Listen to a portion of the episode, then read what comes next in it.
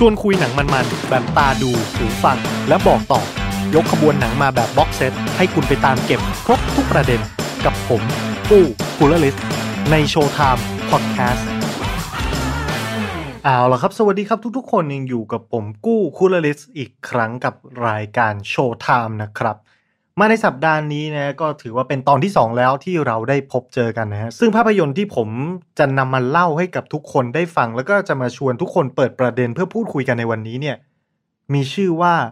American History X ครับ จริง ๆ แล้วภาพยนตร์เรื่องนี้เนี่ยเป็นภาพยนตร์ที่ค่อนข้างจะอายุอานามมากแล้วเหมือนกันนะหนังปี 98 นะครับ ผมได้ดูหนังเรื่องนี้ตั้งแต่สมัยผมยังเป็นเด็กมาก แล้วก็ มันมีความพิเศษสำหรับผมโดยส่วนตัวเล็กน้อย ก็คือมันเป็นหนึ่งในหนังที่ทำให้ผม ได้ค้นพบสัจธรรมอะไรสักอย่างในชีวิตขึ้นมานะครับเพราะว่ามันมีประโยคเด็ดอยู่ในหนังอยู่ท่อนหนึ่ง ส่วนมันจะเป็นอะไรนั้นเดี๋ยวเราจะค่อยๆคุยกันไปแล้วกัน ก่อนที่เราจะเริ่มลงรายละเอียดเกี่ยวกับตัวหนังนะก็เช่นเคยนะครับ ก็ต้องขอแจ้งให้ทุกคนทราบว่า เนื้อหาที่เราจะพูดคุยกันนับจากนี้เป็นต้นไปจะเป็นการสปอยเนื้อเรื่องทั้งหมดทั้งสิ้น ของ American History X ในทุกแง่มุม เพราะฉะนั้นถ้าใครที่อยากจะสัมผัสประสบการณ์ ที่จะได้ซึมซับอรรถรสของหนังด้วยตัวเอง ผมแนะนำให้ไปดูก่อนนะครับ แล้วหลังจากที่ดูกันจบแล้วก็กลับมาคุยกันเกี่ยวกับหนังเรื่องนี้ในช่องคอมเมนต์ว่า เอ๊ะ มันมีอะไรที่เราคิดเห็นตรงกัน หรือว่าแตกต่างกัน หรือใครได้อะไรจากหนังเรื่องนี้ ในประเด็นใด ๆ บ้างนะ ผมหวังว่าใครที่ได้ดูหนังเรื่องนี้จะได้อะไรไปอย่างที่ผมได้รับนะ เอาล่ะ คงจะต้องมาเริ่มกันที่การเล่าเนื้อเรื่องโดยคร่าวๆของตัวหนังให้ทราบกันก่อนนะฮะก็คือหนังเนี่ยจะติดตามชีวิตของตัวละครและครอบครัวครอบครัวหนึ่งพระเอกของเรื่องเนี่ยแสดงโดยเอ็ดเวิร์ดนอตันนะครับสมัยยังหนุ่มฟอหล่อเฟี้ยวมากๆ มีชื่อว่าเดเร็กวินยาร์ดเขาเป็นหนึ่งในผู้ที่มีความเชื่อลัทธินีโอนาซี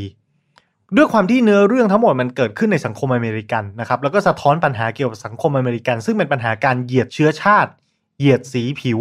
นะสัญลักษณ์กลุ่มนีโอนาซีเนี่ยคือกลุ่มที่รับเอาทัศนคติ ความเชื่อความคิดเห็นและคุณค่าแบบที่นาซีเยอรมัน มีในสมัยสงครามโลกครั้งที่สองถามว่าความเชื่อนั้นคืออะไรก็คือ ถ้าพูดถึงการเหยียดเชื้อชาติในโลกสมัยใหม่นะฮะ แน่นอนเรามีหลักฐานที่ชัดเจนแจ่มแจ้งที่สุด นั่นก็คือสงครามโลกครั้งที่สองและสิ่งที่นาซีเยอรมันทำกับชาวยิวก็คือการไล่ฆ่าอย่างเป็นระบบในลักษณะที่เรียกว่าเป็นอุตสาหกรรมเลยนะฆ่าคนอย่างเป็นอุตสาหกรรมนะครับ จนมีผู้เสียชีวิตในเหตุการณ์นี้เฉพาะชาวยิวที่ถูกสังหารนะครับ ก็เป็นจำนวนถึง 6 ล้านคนด้วยกัน ซึ่งมันก็เป็นจำนวนที่ค่อนข้างจะสูงมาก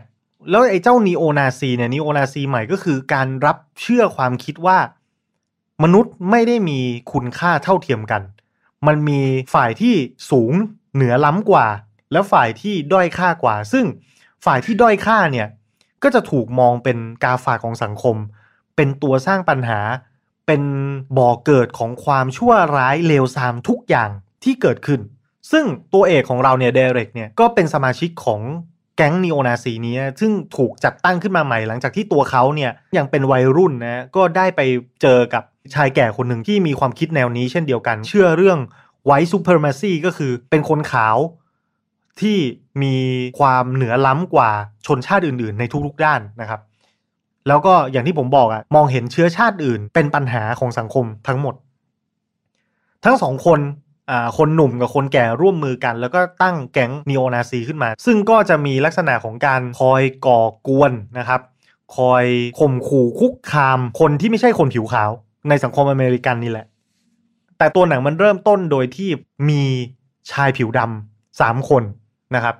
ขับรถมาหน้าบ้านของตัวเดเร็กเพื่อที่จะมางัดรถนะก็คือมีรถจอดอยู่หน้าบ้านก็จะเข้าไปขโมย หรืออะไรทำนองนั้นน่ะแหละ แล้ว น้องชายของเดเร็กที่ชื่อแดนนี่เนี่ยปลุกให้พี่ชายตัวเองตื่นขึ้นมา พอเดเร็กรู้ตัวตื่นขึ้นมาก็คว้าปืนเลย ตัวเองมีปืนอยู่แล้วนะคว้าปืนออกมา แล้วก็ดูลาดเราว่าเฮ้ยมันมีคนจะมาป้นบ้านเราเนี่ย มากันกี่คนพกอาวุธอะไรบ้าง ปรากฏว่าโจรที่มาสามคนขับรถมานะมาจอดเทียบหน้าบ้านแล้วก็มางัดรถสองคนได้เหล็กยิงทิ้งไปสองคน คนที่สามขับรถหนีออกไปได้ แต่รถก็โดนยิงยับนะใช้ปืนพกเนี่ย ยิงอัดเข้าไปปากปากปากปากปรากฏว่าโจรสองคนที่ถูกยิงหน้าบ้านของเดเร็กเนี่ย คนหนึงเสียชีวิตทันทีนะก็คือนอนตายไปเลย ส่วนอีกคนเนี่ยบาดเจ็บสาหัส แต่สิ่งที่เดเร็กทำเนี่ยด้วยความที่ตัวเองเป็นคนที่เกลียดคนผิวดำอยู่แล้ว ก็เลยจับโจรที่ใกล้จะตายเนี่ย บังคับให้เขาอ้าปากครับ อ้าปากกัดขอบฟุตบาท แล้วตัวเองก็กระทืบไทยทอยซ้ำครับจนโจรคนเนี้ยเสียชีวิต และแน่นอนก็คือหลังจากที่เหตุการณ์ยิงกันวุ่นวายนะตำรวจก็มา เขาก็ถูกจับไป ก็คือยอมโดนจับโดยละม่อมเลยไม่ไม่ได้มีการต่อสู้ขัดขืนอะไร คือแค่คิดว่าตัวเองยิงโจรหน้าบ้านนะป้องกันตัวหรืออาจจะคิดว่าอะไรก็แล้วแต่คือเขาเชื่อในสิ่งที่เขาทำว่ามันเป็นสิ่งที่ถูกต้อง อาจจะมองว่าป้องกันตัวหรือว่าลงโทษไอ้คนชั้นต่ำพวกนี้ในสังคมเลยเหตุการณ์ทั้งหมดเกิดขึ้น ต่อหน้าครอบครัวของเดเร็กซึ่งเป็นครอบครัวค่อนข้างจะใหญ่นะ มีพี่น้องสี่คนรวมตัวเขา แล้วก็มีคุณแม่อีกหนึ่งคน ก็ช็อกกันไปตามสภาพ ผลจากเหตุการณ์ในครั้งนี้เนี่ยทำให้เขาต้องไปติดคุก 3 ปีครับ ข้อหาฆ่าคนตายนะสิ่งที่เกิดขึ้นก็คือในช่วง 3 ปีที่เดเร็กหายไปเนี่ยน้องชายของเขาก็เติบโตขึ้นมา โดยการมองเห็นพี่ชายตัวเองเป็นฮีโร่ มองคุณค่าค่านิยมต่างๆ ที่พี่ชายตัวเองเคยทำและยึดถือ ก็คือเกลียดคนดำจะต้องมีการต่อสู้ตอบโต้กันด้วยกำลัง ยึดถือสิ่งเดียวกับที่เดเรกยึดถือ แล้วมองพี่ชายตัวเองเป็นไอดอลคือสิ่งที่พี่ชายตัวเองทำมันเท่มาก แล้วก็พยายามจะดำเนินรอยตามกิจกรรมอย่างเดียวกันที่พี่ชายเคยทำพี่ชายเกลียดคนดำตัวเองก็เกลียดด้วย แต่ในคราวนี้เนี่ยเขาก็คือเด็กที่เติบโตมาโดยที่ไม่มีผู้ใหญ่ในบ้านคอยให้คำแนะนำ ตัวละครที่เหมือนจะเป็นผู้ชี้นำในทางที่ถูกต้องในเรื่องนี้เนี่ยจะมีอยู่คนเดียว ก็คือเป็นคุณครูที่โรงเรียนที่ตัวเดเร็กตัวพระเอกแล้วก็น้องชายเนี่ยเรียนอยู่นะซึ่งอาจารย์เป็นคนดำนะ แล้วก็สอนหนังสือพี่น้องสองคนนี้ทั้งคู่ มีการสั่งให้ตัวน้องชายพระเอกเนี่ยไปเขียนรายงานมาเกี่ยวกับสิทธิเสรีภาพ เรื่องเกี่ยวกับการต่อสู้เพื่อความเท่าเทียมอะไรแบบนี้นะ มีการสั่งให้น้องชายพระเอกเนี่ยไปเขียนรายงาน ในประเด็นเกี่ยวกับการต่อสู้เรื่องความเท่าเทียมอะไรแบบนี้แทนที่น้องชายพระเอกจะไปสรรหาเรื่องดีๆ มาเขียน เขาดันไปเอาเรื่อง Minecraft มาเขียน Minecraft เป็นหนังสือของฮิตเลอร์ช่วงก่อนที่จะขึ้นสู่อำนาจในฐานะนายกรัฐมนตรีของพรรคนาซีเยอรมัน ก็จะเป็นการเขียนบรรยายความรู้สึกโกรธแค้นนะครับ ชาวยิวโกรธแค้นคนที่ไม่ใช่คนเยอรมันโดยกำเนิดไม่ใช่ชาวอารยันอะไรอย่างเงี้ยแล้วก็มองว่าเป็นต้นต่อของปัญหา ควรจะกำจัดให้หมดสิ้นไปอะไรแบบนี้คือ เป็นคัมภีร์ที่เป็นบอกเกิดของแนวคิด หัวรุนแรงที่จะกำจัดชนชาติอื่น ให้หมดไปเลยจริงๆนะสำหรับไมค์ครับ ซึ่งอาจารย์เขาได้เห็นแล้วก็รู้สึกว่าเฮ้ยเด็กคนนี้มันมีความคิดที่ไม่ค่อยดีล้วสั่งให้ไปเขียนเรียงความมาใหม่ทำการบ้านมาใหม่ แต่คราวเนี้ย ให้เขียนเรื่องพี่ชายของตัวเอง ซึ่งติดอยู่ในคุก ซึ่งในวันนั้นเนี่ยมันเป็นวันที่พี่ชายเขาออกมาจากคุกพอดีตัวพระเอกไดเรกออกมาจากคุกพอดีหลังจากที่ติดคุกอยู่สามปี แต่ปรากฏว่า หลังจากที่ไดเรกกลับมาสู่อ้อมกอดของสังคมและครอบครัวเนี่ยเขาเปลี่ยนไปครับ ก่อนที่เขาจะเข้าคุกเนี่ยเขาเป็นเหมือนกับเรียกว่าเป็นอัศวิน เป็นผู้กล้าของกลุ่มนีโอนาซี คือเป็นสัญญลักษณ์ ของความเท่ของผู้นำที่แบบว่าขึงขังเอาจริงเอาจังทำอะไรทำจริง หัวรุนแรงคือแบบทุกคนยกย่องเชิดชูเขา และยิ่งแสดงความกล้าหาญโดยการฆ่าคนดำเนี่ยโอ้โหนี่มันซูเปอร์ฮีโร่สุดยอดไปเลยเท่มากนะครับสัญลักษณ์ของแก๊งนี้ก็คือจะมีการโกนหัวนะครับต้องเป็นคนขาวจะต้องโกนหัว แล้วเสียงตัวไดเรกเองเนี่ยก็มีการสักสัญลักษณ์สวัสดิกะของนาซีลงที่หน้าอกด้วย คือเป็นการแสดงออกอย่างชัดเจนว่า ฉันเกลียดคนเชื้อชาติอื่นนะปรากฏว่าหลังจากที่ไดเรกกลับมาเนี่ยดันนี่ตัวน้องชายเริ่มจะมองเห็นสังเกตว่าพี่ตัวเองเนี่ยมีอาการแปลกไป คือเขาไม่รังเกียจคนดำเหมือนเดิม เขาต้องการที่จะตีตัวออกห่างจากสมาชิกชาวแก๊งที่เป็นกลุ่มคนขาวนะครับคือเหมือนกับพระเอกแบบไปเข้าคุกมาแล้วเพี้ยนเลยออกมาจากคุกก็โอเคกู วางมือแล้ว กูไม่เอาแล้ว กูไม่ทำอะไรแล้ว ซึ่งมันสร้างความประหลาดใจให้กับตัวน้องชายเขาเป็นอย่างมากครับถึงขนาดว่าดาเรกนี่นะ พอตัวเองออกมาจากคุกวันแรกสิ่งแรกที่ทำเลยเนี่ย คือไปหาหัวหน้าเก่า ก็คือผู้ก่อตั้งแก๊งร่วมกันกับเขา อย่างที่ผมเล่าให้ฟังในตอนแรกว่า ไอ้แก๊งคนขาวเนี่ย บริเวณละแวกเมืองของตัวเอกเนี่ยนะ ถูกตั้งขึ้นมาได้ เพราะการพบกันของคนสองคนก็คือ ผู้เฒ่าก็คือคนแก่ คนหนึ่งที่ชื่อคาเมรอนนะครับ แล้วก็ตัวคนหนุ่มที่เป็นดเรกคือคนหนึ่งก็คอยวางแผนคอยชักจูง คอยชี้นำส่วนตัวพระเอกดเรกเนี่ยเป็นคนลงมือทำสมัยที่ยังไม่เข้าคุกเนี่ยมีการพาพวกไปปล้นร้านสะดวกซื้อที่มีเจ้าของเป็นคนต่างชาติ ไม่ใช่คนอเมริกันผิวขาวอะไรแบบนี้ด้วยนะ แต่พอพระเอกออกมาจากคุกเนี่ยพระเอกบุกไปหาเจ้านายเก่าแล้วบอกว่า เฮ้ย ผมไม่อยู่แกงนี้แล้ว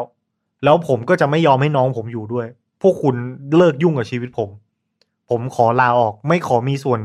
เกี่ยวข้องพัวพันอะไรอีกต่อไป ซึ่งมันสร้างความชงนนะความช็อกให้กับคนรอบข้างมาก ๆ เพราะว่าอย่างที่บอกไปว่า สมาชิกชาวแก๊งอะมองเห็นดิเรกเป็นฮีโร่แล้วน้องชายก็มองเห็นพี่เป็นฮีโร่แต่ทำไมพี่ถึงมาทำอะไรแบบนี้ ทั้งสองคนก็เลยเปิดใจคุยกันในระหว่างทางกลับบ้านก็คุยกันว่าเฮ้ยเฮียไปโดนอะไรมาวะ ติดคุกเข้าไปแล้วมันเป็นอะไรเหรอทำไมถึงมีความคิดที่เปลี่ยนไปขนาดนี้ดเรกก็เลยเล่าเรื่องชีวิตของเขาที่อยู่ในคุกให้ฟัง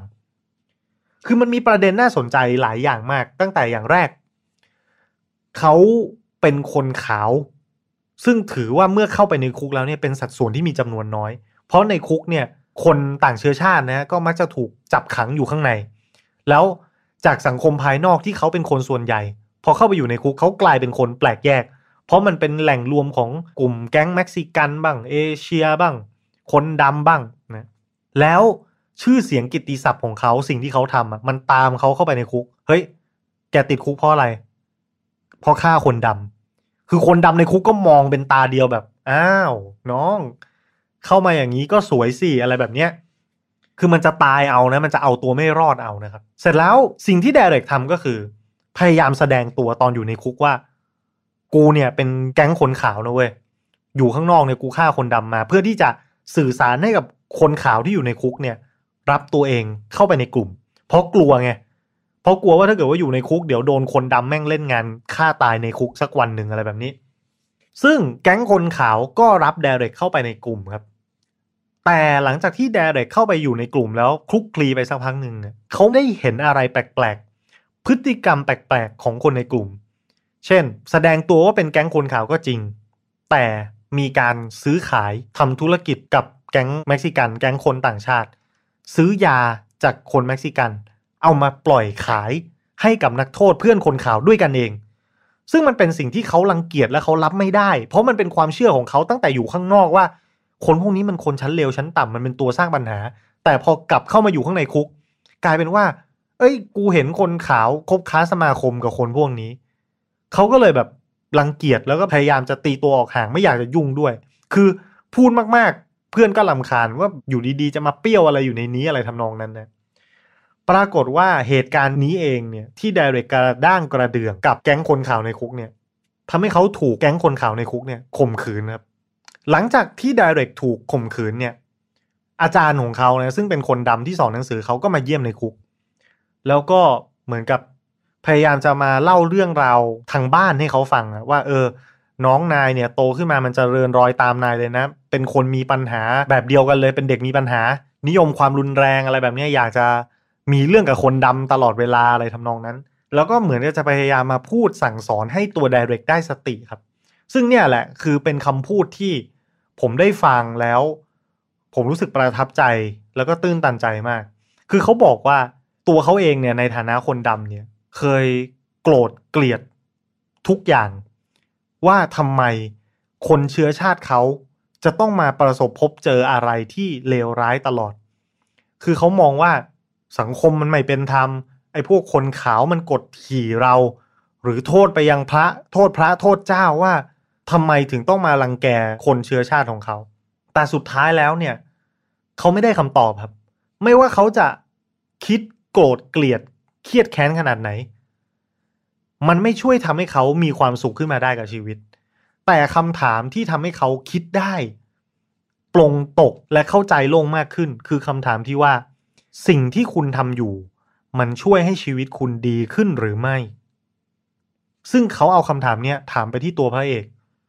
พระเอกซึ่งเพิ่งโดนข่มขืนมาหมาดๆคือฟังแล้วร้องไห้เลย คือความเชื่อทุกอย่างที่เคยมีมามันพังทลายหมดเมื่อมาเห็นว่า เฮ้ยโลกมันมีหลายมิติหลายด้าน แล้วมันไม่มีความชั่วร้ายเลวทรามที่บริสุทธิ์ร้อยเปอร์เซ็นสิ่งที่ตัวเองเชื่อว่าดีสุดท้ายก็พังทลายไปต่อหน้า แล้วก็เป็นความช่อฉนอะไรแบบนี้ความไม่ซื่อสัตย์ไม่จริงใจ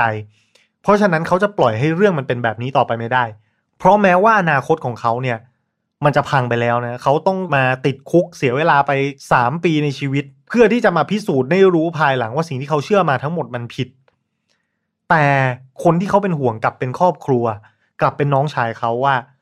เมื่อเขาออกไปได้ เขาจะต้องพูดให้น้องได้สติให้ได้ เพราะถ้าไม่อย่างนั้นแล้ว คนที่เขารักจะต้องกำลังดำเนินรอยตามเขา ซึ่งมันก็โชคดีมากนะ หลังจากที่ ตัวพระเอกเนี่ยเล่าให้ตัวน้องชายฟังเรื่องราวทั้งหมด แล้วน้องชายเข้าใจ น้องก็เชื่อนะ น้องก็เชื่อแล้วน้องก็คิดว่า โอเค พี่บอกว่าแบบเนี้ยดี ก็เชื่อตามพี่ต่อไปนี้เราจะเลิกเข้าแก๊งเราจะไม่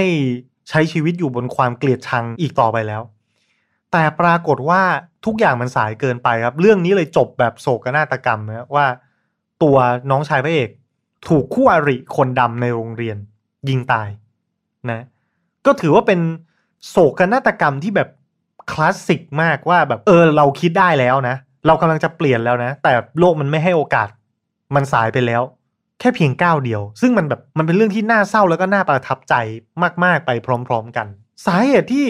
ผมหยิบยกเรื่องนี้มาพูดเนี่ย ใช่ว่าอย่างที่ผมบอกไปตอนแรกว่ามันเป็นหนังที่สร้างความประทับใจให้กับผมเมื่อนานมาแล้วนะฮะแต่อีกประเด็นหนึ่งก็คือ ผมคิดว่ามันมีความใกล้เคียงกับ สถานการณ์รอบๆตัวเราในปัจจุบัน คือปัญหาการเหยียดเชื้อชาติเนี่ยอย่างในสังคมอเมริกาเองมันก็ยังไม่หมดไปนะครับหรือแม้กระทั่งในสังคมไทยเองเราอาจจะไม่ได้มีการเหยียดเชื้อชาติตรงๆ ซึ่งเอาจริง ๆ ถ้าคุยรายละเอียดกันอาจจะมีก็ได้นะ ว่าคนไทยเรามองคนชาติอื่นในประเทศนี้เป็นอย่างไรบ้างอะไรเงี้ยมันก็อาจจะเป็นประเด็นใหญ่ที่เรามาพูดคุยมาวิเคราะห์กันไปได้อีกต่อเนื่องยาวนานแต่ ต่อให้ไม่ใช่คนละเชื้อชาติครับ เรามีความเชื่อที่ไม่เหมือนกัน เราก็พร้อมที่จะเข็นฆ่าทำลายกันได้ เหมือนกับที่เป็นอยู่ในปัจจุบันนี้ เพราะฉะนั้นบางทีเนี่ย ผมคิดว่าในเมื่อมันมีตัวอย่างให้เห็น มันมีประวัติศาสตร์ หรือแม้กระทั่งในกรณีนี้เราศึกษาเอาจากเรื่องแต่ง ซึ่งมันก็ไม่ได้มีการสูญเสียเป็นชีวิตเป็นตัวเลขให้เห็นจริง ๆ ให้หน่าใจหายนะ แต่ผมคิดว่าถ้าเราลองมองโลก เราลองถอยออกมาก้าวหนึ่งแล้วมองทุกอย่างในภาพรวมที่มันกว้างขึ้น เราอาจจะได้เห็นอะไรที่มันเปิดโลกกระทัดใหม่ ๆขึ้นมา ถามว่าเหตุการณ์ในคุกที่ทำให้เดเรกเคสได้เนี่ย มันไม่ใช่แค่หนึ่งเขาโดนข่มขืนสองมีอาจารย์เก่าของเขามาพูดให้เขาได้สติ แต่ผมคิดว่าสิ่งที่ทำให้เขาเปลี่ยนแปลงมากที่สุดอะคือการที่เขาไปได้เพื่อนเป็นคนดำ อยู่ในคุกครับเขาถูกจับให้ไปทำงานพับผ้าอยู่ในคุกด้วยกันนะก็พับผ้าห่มพับผ้าเช็ดตัวพับกางเกงในนู่นนี่นั่นอะไรอย่างเงี้ยซึ่งเมื่อเขาได้สนิท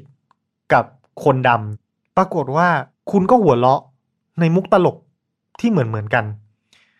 ใช้ชีวิตเหมือนเหมือนกัน มองหาอนาคตที่ดีกว่าและมีความฝันเหมือนกัน ไม่ได้มีอะไรแตกต่างกันนะ ทุกคนก็แค่อยากจะมีชีวิตที่ดีเหมือนกัน มันมีช่วงที่เขาคุยกันว่า เฮ้ย ตัวเขาตัวเดเรกเนี่ยฆ่าคนดำที่เป็นโจรสองคน ติดคุกสามปี เพื่อนเขาที่เป็นคนดำอยู่ในคุกคนนี้โดนโทษหกปีเดเรกก็ถามว่าเฮ้ยกูถามมึงจริง มึงไปทำอะไรมาวะคนดำบอกว่าเขาเป็นโจรลักเล็กขโมยน้อย เข้าร้านไปปล้นเครื่องใช้ไฟฟ้า ปล้นทีวีมาเครื่องหนึ่งยกทีวี วิ่งหนีออกจากร้าน ในขณะที่วิ่งออกไปหน้าร้านจ้าเอ๋กับตำรวจ ตำรวจคว้าแขนเขา แล้วเขาทำทีวีหล่น หล่นใส่เท้าตำรวจแบบเป็นอุบัติเหตุ ปรากฏว่าเขาโดนข้อหาพยายามฆ่าจากเจ้าหน้าที่ตำรวจและอายการครับ คือถ้าเกิดว่าแค่ปล้นเนี่ยลักเล็กขโมยน้อยมันมันไม่มีทางติดคุกกันขนาดนั้นอยู่แล้วหกปีอะไรแบบนี้นะนี่แต่ว่าเรื่องราวมันกลายเป็นการพยายามฆ่าครับ ถูกระบบระเบียบสังคมที่ไม่เป็นธรรม ที่มองเขาว่าเขาเป็นผู้ร้ายหรือว่าต้องการจะกลั่นแกล้งเขาก็ตาม เพราะว่าเขาเป็นคนดำหรือระบบมันอาจจะฟักอัพอยู่แล้วมันอาจจะไม่ยุติธรรมอยู่แล้วตั้งแต่แรกเนี่ยมันทำให้เขาต้องถูกรับโทษ หนักหนาสาหัสกว่าที่เขาควรจะเป็น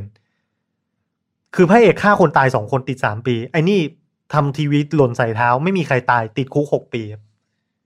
สัดส่วนมันไม่ได้ฮะเพราะฉะนั้นนี่คืออีกประเด็นหนึ่งที่เราควรจะมองก็คือ ความยุติธรรมในสังคม กระบวนการยุติธรรมในสังคม ที่มันยุติธรรมจริง ๆ ไม้บรรทัดที่ซื่อตรงมั่นคง บังคับใช้โดยทั่วกันเสมอภาค มันจะทำให้สังคมเป็นปกติสุข แล้วมันจะช่วยลดทอนปัญหา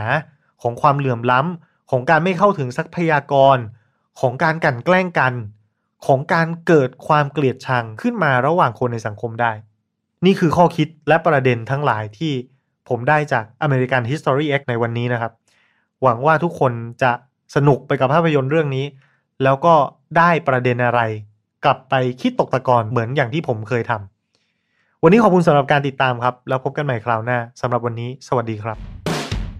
ชวนคุยหนังมันๆแบบตาดูหูฟัง และบอกต่อยกขบวนหนังมาแบบ box set ให้คุณไปตามเก็บครบทุกประเด็นกับผมปู้คูลลิส ใน Showtime พอดแคสต์ชวนคุยหนังมันๆ แบบตาดูหูฟัง และบอกต่อ ยกขบวนหนังมาแบบ box set ให้คุณไปตามเก็บครบทุกประเด็นกับผมปู้คูลลิสใน Showtimeพอดแคสต์เอาละครับ สวัสดีครับทุกๆ คนยังอยู่กับผมกู้คูลลิสและนี่คือรายการ Showtime by Mission to Pluto นะครับ เช่นเคย วันนี้ก็จะเป็นรายการที่เราจะหยิบยกเอา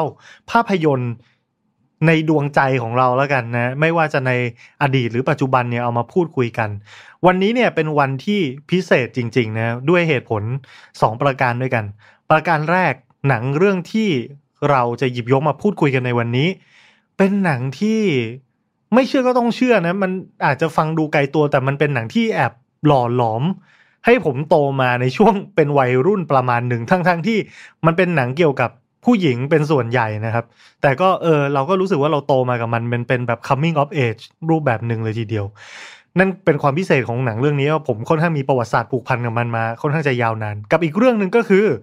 วันนี้เรามีแขกรับเชิญครับ แล้วก็เป็นคนที่ผมรู้สึกว่าพิเศษจริง ๆ นะ เพราะว่า คนคนนี้เป็นแอดมินของเพจ Meme Girls Thailand อ่า ถ้าฟังชื่อแล้วนึกไม่ออก มันจะถือว่าเป็นปรากฏการณ์อย่างหนึ่งนะ ช่วงประมาณน่าจะประมาณหนึ่งปีที่ผ่านมาโดยประมาณเนี่ยที่เพจนี้เนี่ยจะหยิบยกเอาหนังเรื่อง Mean Girl มาทำเป็นมีมกัน คือถ้าใครที่โตมาในช่วงยุคปี 2000 เนี่ยก็น่าจะเคยดูหนังเรื่องนี้นะที่ลินซี่โลฮานเล่นนะครับ แล้วก็จะมีตัวละครชื่อเคดี้เรจิน่าแล้วก็ เพจ Mean Girl ก็จะเอาตัวละครเหล่านี้มาทำเป็นมีมในลักษณะรูปภาพ หรือไม่ก็พากย์เสียงทับลงไป แล้วก็สร้างเสียงหัวเราะ เสียดสีสังคม เฮฮาปาแตกกันไปตามเรื่องตามราว ก็มีความสุขดีทีเดียว แล้วก็ประเด็นที่เขาหยิบยกมาพูดคุยกันก็ค่อนข้างจะคมคายนะเพราะฉะนั้นวันนี้ผมก็เลยเชิญแอดมินของทางเพจเข้ามาพูดคุยเกี่ยวกับหนังเรื่องนี้กับเรา นั่นก็คือคุณจิวนั่นเองครับ สวัสดีครับ วัสดีค่ะอ่าสวัสดีคุณผู้ฟังทุกท่านด้วยค่ะ ครับ น้ำเสียงสดใสมากๆนะ ถือว่าดีฮะ high energy แบบ high energy มากผมจะได้เริ่มแบบว่าเออครึกครื้นเฮฮาขึ้นมาบ้าง เราต้องครึกครื้นนะคะ อ่า ครับเพราะผมเราเป็นอะไรที่ต้องสนุกสนานอ่าเนาะอยู่เมืองดัดจริตชีวิตต้องป๊อปนะใช่ต้องป๊อปนิดนึงค่ะ ต้องป๊อปค่ะ โอเคครับ เพราะฉะนั้นอะเราก็มาเริ่มพูดคุยกันถึงเอ่อหนังเรื่องนี้กันเลยดีกว่า เราจะเราจะเริ่มจากหนังเรื่องนี้ก่อน แล้วเดี๋ยวเราค่อยลุกลามบานปลายเป็นเรื่องอื่นกันนะ แต่ใช่ค่ะก่อนอื่นอย่างที่ผมเคยเตือนในทุกๆ เทปทุก ๆ ตอน ใครที่ยังไม่เคยชมอ่าหนังเรื่องนี้แล้วอยากจะเสพอัธรสของหนังเรื่องนี้ด้วยตัวเอง ซึ่งผมแนะนำให้ดูมากๆนะฮะ ก็ขอให้หยุดพอดแคสต์ตอนนี้ไว้ แล้วก็ไปรับชมหนังกันให้เรียบร้อยก่อน เสร็จแล้วเรามาพูดคุยกันในส่วนของคอมเมนต์นะครับ โอเคสำหรับใครที่ยังอยู่เคยดูหนังเรื่องนี้มาเรียบร้อยแล้ว เราก็มาย้อนหลังรำลึกวัยเด็กของเราไปพร้อม ๆ กันก็แล้วกันอะในฐานะที่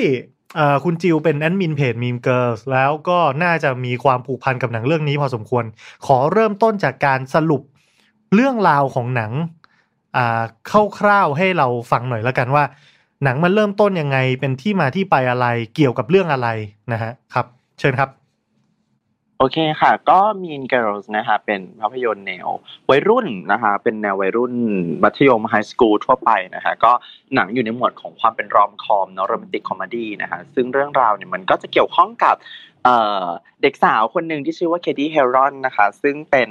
homeschool ก็คือนางเนี่ยไม่เคยเข้าโรงเรียนจริงมาก่อนนะคะเรียน homeschool มาทั้งชีวิตเลยนะคะจนกระทั่ง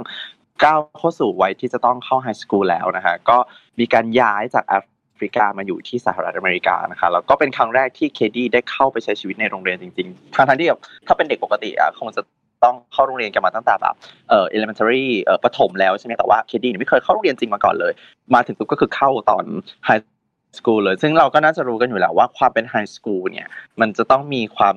ก๊วนความแก๊งใช่ไหมคะ ต้องเจอกับเออสาวฮอตประจำโรงเรียนหนุ่มฮอตประจำโรงเรียนอะไรประมาณนี้ค่ะก็เคดี้ก็ต้องเข้าไปเผชิญกับระบบสังคมในในโรงเรียน high school ต้องไปเผชิญกับแก๊ง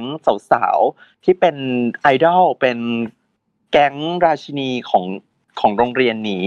ซึ่งการเข้าไปเป็นกลุ่มแก๊งกับสาวพลาสติก หรือ แก๊งสาวสุดฮอตของโรงเรียนนี้มันทำให้เธอได้เรียนรู้อะไรบางอย่างของการของการเป็นเขาเรียกว่าอะไรนะของการเป็นวัยรุ่นได้อย่างได้ก็ก็เป็นหนังหนังในภาพยนตร์ coming of age อะค่ะทำให้ทำให้ตัวละครเคดี้เนี่ยคือได้เรียนรู้ชีวิตมากขึ้น อันนี้ก็คือเรื่องย่อของเรื่องเนาะประมาณนี้ค่ะอ่าฮะคือค่ะผมคงจะต้องถามความประทับใจส่วนตัวของคุณจิวที่มีต่อหนังเรื่องนี้ก่อน ว่ามัน ทำไมถึงแบบมันอะมันมันทิ้งรอยอะไรไว้ในจิตใจของเราถึงได้รู้สึกว่าเออหนังเรื่องนี้มันมีความพิเศษอะผมเริ่มผมเริ่มจากตัวผมก่อนนะเผื่อจะเปิดเปิดบทสนทนาให้คุณจิวได้แบบเข้าใจหรือว่าคิดอะไรออกมากขึ้น ผมแอบรู้สึกว่าหนังเรื่องเนี้ยทำไมถึงเหมือนกับมีคำคม มีปรัชญาชีวิตแบบ drop แบบอะคือ lighting ดีมากอะเขียนดีมากแล้วแบบทำไมมันมี drop แบบทุกช่วงจังหวะของหนังในจังหวะที่เราแบบไม่ทันจะคาดคิดด้วยอะแล้วคือแบบสำหรับคนที่ดูตอนที่อายุมากแล้วนะครับ ประเด็นต่างๆ เหล่านี้อาจจะไม่ใช่อะไรที่รู้สึกว่าแปลกใหม่ แต่สำหรับวัยรุ่นตอนตอนที่ผมดูหนังเรื่องนี้แรก ๆ ก็คือสมัยที่แบบ เคเบิลทีวีสมัยก่อน UBC อะไรเงี้ยเอามาฉายทั้งวันทั้งคืนอะไรเงี้ยผมได้ดูหนังเรื่องตอนนั้นคุณกิตอายุเท่าไหร่ผมน่าจะสิบกว่า แต่ตอนนี้จะสี่สิบกแล้ว่าวเลยเหรอใช่ใช่ตอนนี้ผมจะสี่แล้วฮะคือเออแต่อันหนึ่งก็หนังเรื่องนี้ก็อายุ20ปีแล้วอ่าอ่า อันนี้ก็ ต้อง disclaimer เขาไว้นิดนึงครับครับนั่นใช่แล้วแก่เนาะรู้สึกแย่จังเลยโอ้ไม่ไม่ไม่อะต่อค่ะต่อค่ะต่อค่ะครับก็คืออะก็จริง ๆ แก่ก็ยอมรับว่าแก่แต่ว่าเออสำหรับเด็กตอนนั้นน่ะเรารู้สึกว่า เฮ้ยทำไมข้อคิดหลังเรื่องนี้มันเยอะไปหมด อย่างเช่นประโยคง่าย ๆ ว่าแบบ มีฉากที่เพื่อนของนางเอกเออพอพอตัวนางเอกเข้าไปในโรงเรียนน่ะจะมีคนสองคนที่เข้ามาคบกับนางแบบเป็นกลุ่มแรก ก็จะมีเพื่อนผู้หญิงหนึ่งคนเป็นเพื่อนผู้ชาย ซึ่งเป็นอ่าสาวประเภทสองหนึ่งคนนะที่มาสนิทด้วย แล้วเขาถามว่าเธอชอบเรียนวิชาอะไรเหรอ แล้วนางเอกก็ตอบว่าชอบเลข ซึ่งผมอะเป็นคนเกลียดเลข ผมก็ในใจผมอะคิดและถามพร้อมกันกับตัวละครเลยว่า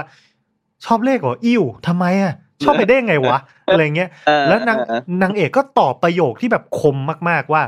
เพราะมันเหมือนกันทุกภาษา มันเหมือนกันในทุกประเทศใช่ใช่อืมเพราะมันเหมือนกันในทุกที่ คือไม่ว่าคุณจะอยู่ที่ไหนบนโลกนี้ ถ้าคุณเรียนวิชาเลขครับเรียนคณิตศาสตร์มันคือวิชาเดียวกัน อะไรเงี้ยมันจะอาจจะแตกต่างที่เทคนิคการสอนหรือรายละเอียดปลีกย่อยอะไรแต่ว่าหลักการโดยรวมมันเหมือนกันหมด ซึ่งแบบโหแม่งดีฟมากอะ่ะ คือแบบเฮ้ยอืมแจ๋วว่ะอะไรเงี้ยแล้วมันก็จะมีไอซีนแบบเนี้ยคือคำตอบอาจจะไม่ใช่ตัวละครนางเอกตัวเดียวนะครับ คือทุกคนอือฮึที่ผัดกันพูดอะ่ะเออมันมันแบบ มันรู้สึกมันสะเทือนใจมากๆ แล้วมันทำให้เราได้เรียนรู้อะไรมาก ๆ โดยเฉพาะอย่างยิ่งธีมหนังที่มันพูดถึงเรื่องราวเกี่ยวกับวัยรุ่น ซึ่งไม่ว่าเราจะเสพในสื่อบันเทิงชนิดต่าง ๆ หรือแม้กระทั่งในสภาพแวดล้อมในสังคมของประเทศเราเองเนี่ย การที่คุณใช้อือฮึชีวิตแบบไฮสคูลมปลายมันคือการมีเพื่อน มันคือการเรียนรู้มันคือการได้ทดลองอะไรใหม่ ๆ ทุกคนหลาย ๆ คนมาก ๆ ที่จะต้องเจอปัญหาว่าเพื่อนไม่รัก เพื่อนแบน ถูกกลั่นแกล้งบูลลี่อะไรต่างๆ ในสมัยนี้ก็ยิ่งหนักหนาชัดเจนมีไซเบอร์บูลลี่ด้วยซ้ำอะไรแบบเนี้ยคือแบบมันช่วยสอนให้เราเห็นว่าเออเราควรจะรับมือมันยังไง แล้วปัญหาอะไรต่างๆ มันเมื่อเวลามันผ่านไปมันก็ไม่ได้เป็นเรื่องอะไรที่แบบใหญ่โตขนาดนั้น อันนั้นคืออันนี้เป็นความประทับใจที่ผมได้จากหนังเรื่องนี้อะในส่วนของทางคุณคุณจิวเนี่ย รู้สึกว่ามันมีความพิเศษยังไงครับสำหรับหนังเรื่องนี้ อืม จริงๆแล้วอะทางฝั่งของจิวเอง ก็อาจจะไม่ได้ต่างอะไรจากของคุณกริดมากนะคะคือ ก็ก็ด้วยความที่อันนี้เราอาจจะต่างกันนิดนึงขอขอขอสาวแทรกเรื่องหนึ่งได้ไหมอะคือคุณกู้เป็นสเตรทใช่ไหมคะสเตรทครับสเตรทอ่า คุณกู้เป็นสเตรทแต่ว่าท่านจิวนี่เป็นเกย์เนาะมันก็จะมีประโยคนึงในหนังนะคะ ก็คือ to gay to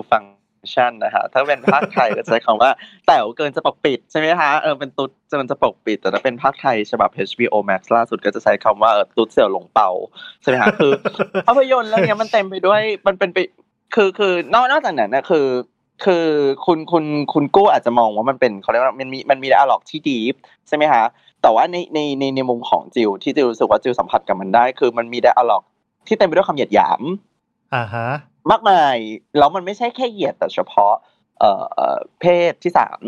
อย่างอย่างตัวเดเมียนเองที่ที่ทำให้เรารู้สึกรีเลทด้วยแต่ว่า เรื่องนี้มันเต็มไปด้วยตัวละครชายขอบอะมันเต็มไปด้วยตัวละครที่มันไม่ไม่เด่นไม่ดังอะ ไม่ใช่ตัวเมนอะนึกออกไหมคะคือเราเราเจอตัวละครทุกประเภทในในเรื่องนี้อย่างน่าอย่างน่าอัศจรรย์ใจถึงแม้ว่าตัวในเรื่องมันจะสปอตไลท์ให้เราเห็นกลุ่มสาวๆที่สวยใช่ไหมคะแต่ว่าในเรื่องนี้มีตัวละครที่เป็นแบบสาวที่โดนสาวที่แต่งตัวประหลาด ใช่ไหมคะอย่างเจนิสเราเรามีตัวละครเกย์เรามีเรามีชาวผิวสีใช่ไหมคะเรามีคนผิวดำเรามีคนผิวดำที่น่ารักเรามีคนผิวดำที่หยิ่งยโสเรามีคนที่เป็น nerd Asian คือคือเราเราเราแต่ละตัวละครมันจะมี dialogue ที่เหยียดกันไปกันมาตลอดเวลาค่ะ คือมันเต็มไปด้วยความดูถูกดูแคลนเราถ้าเกิดว่าคุณโตมาในสภาพสังคมที่เต็มไปด้วยคำเหยียดเหมือนกัน โดนบูลลี่เหมือนกัน โดนกลั่นแกล้งเหมือนกันอะไรอย่างเงี้ย คุณจะ relate กับหนังเรื่องนี้ได้ง่ายมาก เพราะมันมันเต็มไปด้วยสถานการณ์ที่เรารู้สึกว่ามันเขาเรียกอะไรนะมันมันคือสิ่งที่คนดูอย่างเราเราก็ต้องเผชิญเหมือนกันอะไรประมาณนี้ค่ะ แล้วมันก็ไม่คาดคิดว่าด้วยความที่มันเต็มไปด้วยการไดอะล็อกแซ่บๆใช่ไหมคะแม้แม้จะเป็นคำเหยียดกัน แต่ว่ามันก็เป็นการเหยียดกันแบบอุ้ยหาคำหลบได้ชนิดที่ว่าแบบว่าเผ็ดร้อนใช่ไหมแต่ว่ามันก็นำไปสู่ตอนจบที่มันมันมันไม่คาดหมายอะ คือคือแบบไม่ไม่ก็ไม่คิดว่าแบบหนังวัยรุ่นที่มันฉาบเอาไว้ด้วยความไร้สาระอะไรประมาณนี้ครับมันมันจะนำไปสู่ตอนจบแบบนี้อะไรประมาณนี้แหละค่ะมันเลยทำให้รู้สึกว่า โห มันมันพาเราไปเจอคติ หรืออะไรบางอย่างให้เราได้เรียนรู้ชีวิตได้แบบได้ได้ได้อย่างขึ้นหิ้งมาก ๆอะไรอย่างเงี้ยค่ะ อันนี้คือสิ่งที่ทางจิวรู้สึกว่าจิวจิวได้จาก Mean Girls ใช่ตอนจบที่ว่าเนี่ยไหนๆเราก็เป็นพอดแคสต์ซึ่ง spoil ตอนจบกันอยู่แล้วเนี่ยตอนจบที่ว่าที่ทำให้คุณจิวรู้สึกว่า เอ้ยมันมันได้อะไรบางอย่างที่ว่ามันคืออะไรครับ มันคือ scene ที่เคดี้เฮรอนเอ่อไปแข่งขันคณิตศาสตร์ระหว่างระหว่างรัฐใช่ไหมฮะแล้วก็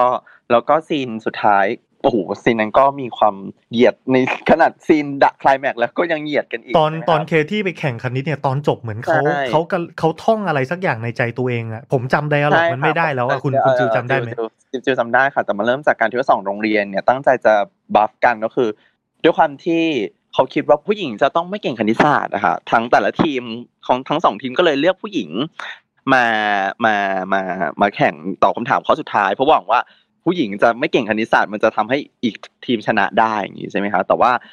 เคดี้กับเออคุณแคทเออคุณแคทเธอรีนเอ้ยคุณแคโรไลน์ก็มาประชันประเจอหน้ากันแล้ว ด้วยความที่เคดี้ติดนิสัยของความเป็นพลาสติกมาจากทั้งเรื่องเคดี้ก็เลยมองเขาหัวจรดเท้า แล้วก็วิพากษ์วิจารณ์การแต่งตัวของแคโรไลน์ใช่ไหมคะแต่ว่าเคดี้ก็มา อันนี้คือคำพูดของเคดี้นะคะเคดี้ก็มานึกได้ว่าการหาเรื่องตลกกับแคโรไลน์หยุดเธอให้มาแข่งขันกับฉันไม่ได้ สิ่งที่ฉันจะต้องทำคือทำตรงหน้าให้ดีที่สุด การเรียกคนอื่นว่าอ้วนไม่ได้ทำให้เราดูผอมลงไป การเรียกคนอื่นว่าโง่ ไม่ได้ทำให้เราดูฉลาดขึ้น สิ่งที่เราต้องทำก็คือต้องทำหน้าที่ตรงหน้าให้มันดีที่สุด ชีวิตมันก็คือแบบนี้ อะไรประมาณนี้ค่ะ คือคำคำนี้เป็นคำที่เรารู้สึกว่าแบบเออจริงว่ะคือ มันมันเลยทำให้เรารู้สึกว่าแบบ ทุกคนมันมีเรื่องให้ต้องรอต้องบูลลี่ หมดนั่นแหละ แต่ว่าสุดท้ายแล้วอะเวลาต้องมานั่งแข่งกันตรงเนี้ย การที่คุณหาเรื่องตลกเขามันมันไม่ได้ช่วยอะมันไม่ได้ช่วยเลยเลย เออ อะไรประมาณนี้ค่ะ อันนี้มันคือมันเป็นคำที่สำหรับเรามันเป็นคำที่ดีแล้วคมมาก อืม อืม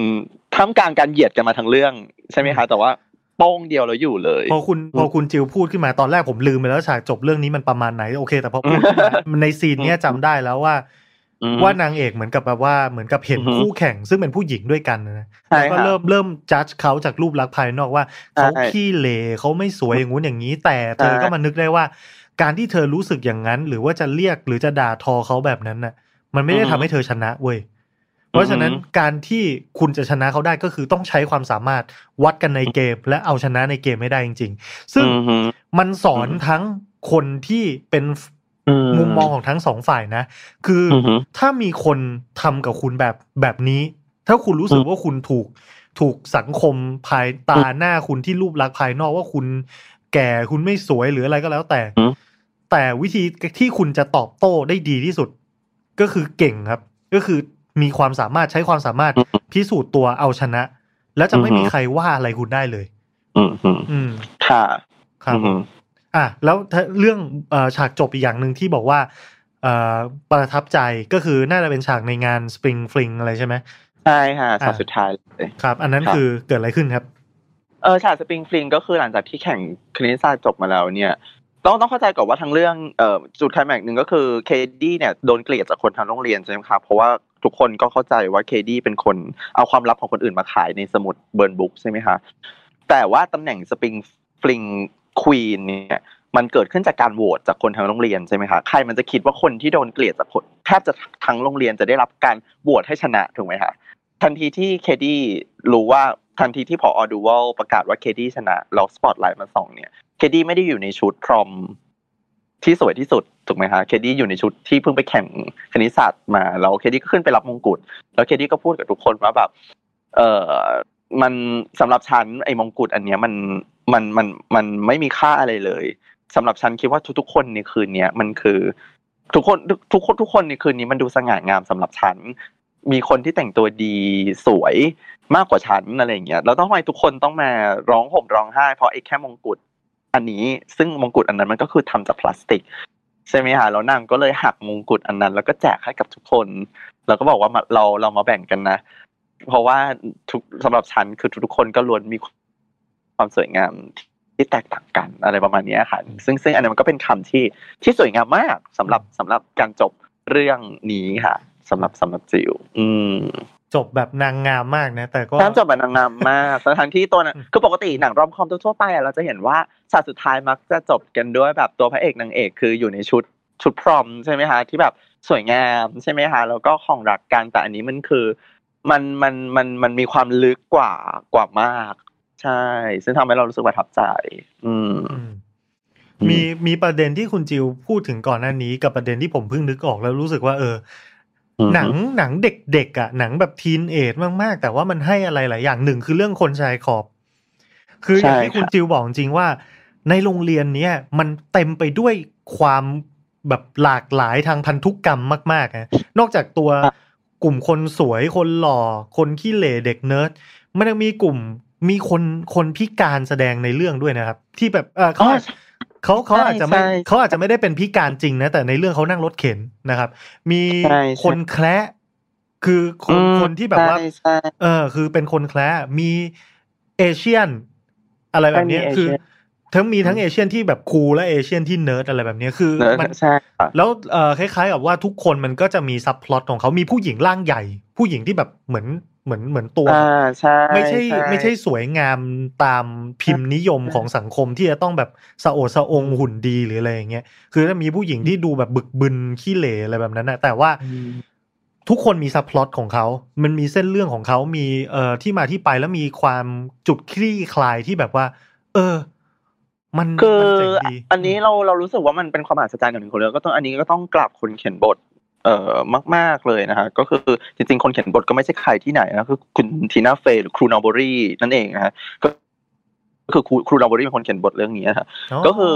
เอ่อใช่อ่าใช่ค่ะคุณนอร์บอรี่อะค่ะอ่าฮะคุณนอร์บอรี่หรือทีน่าเฟย์ครูประจำชั้นเป็นคนที่เขียนบทเรื่องนี้อ่าครับใช่ใช่ซึ่งเราว่าความพิเศษของเรื่องนี้ก็คือ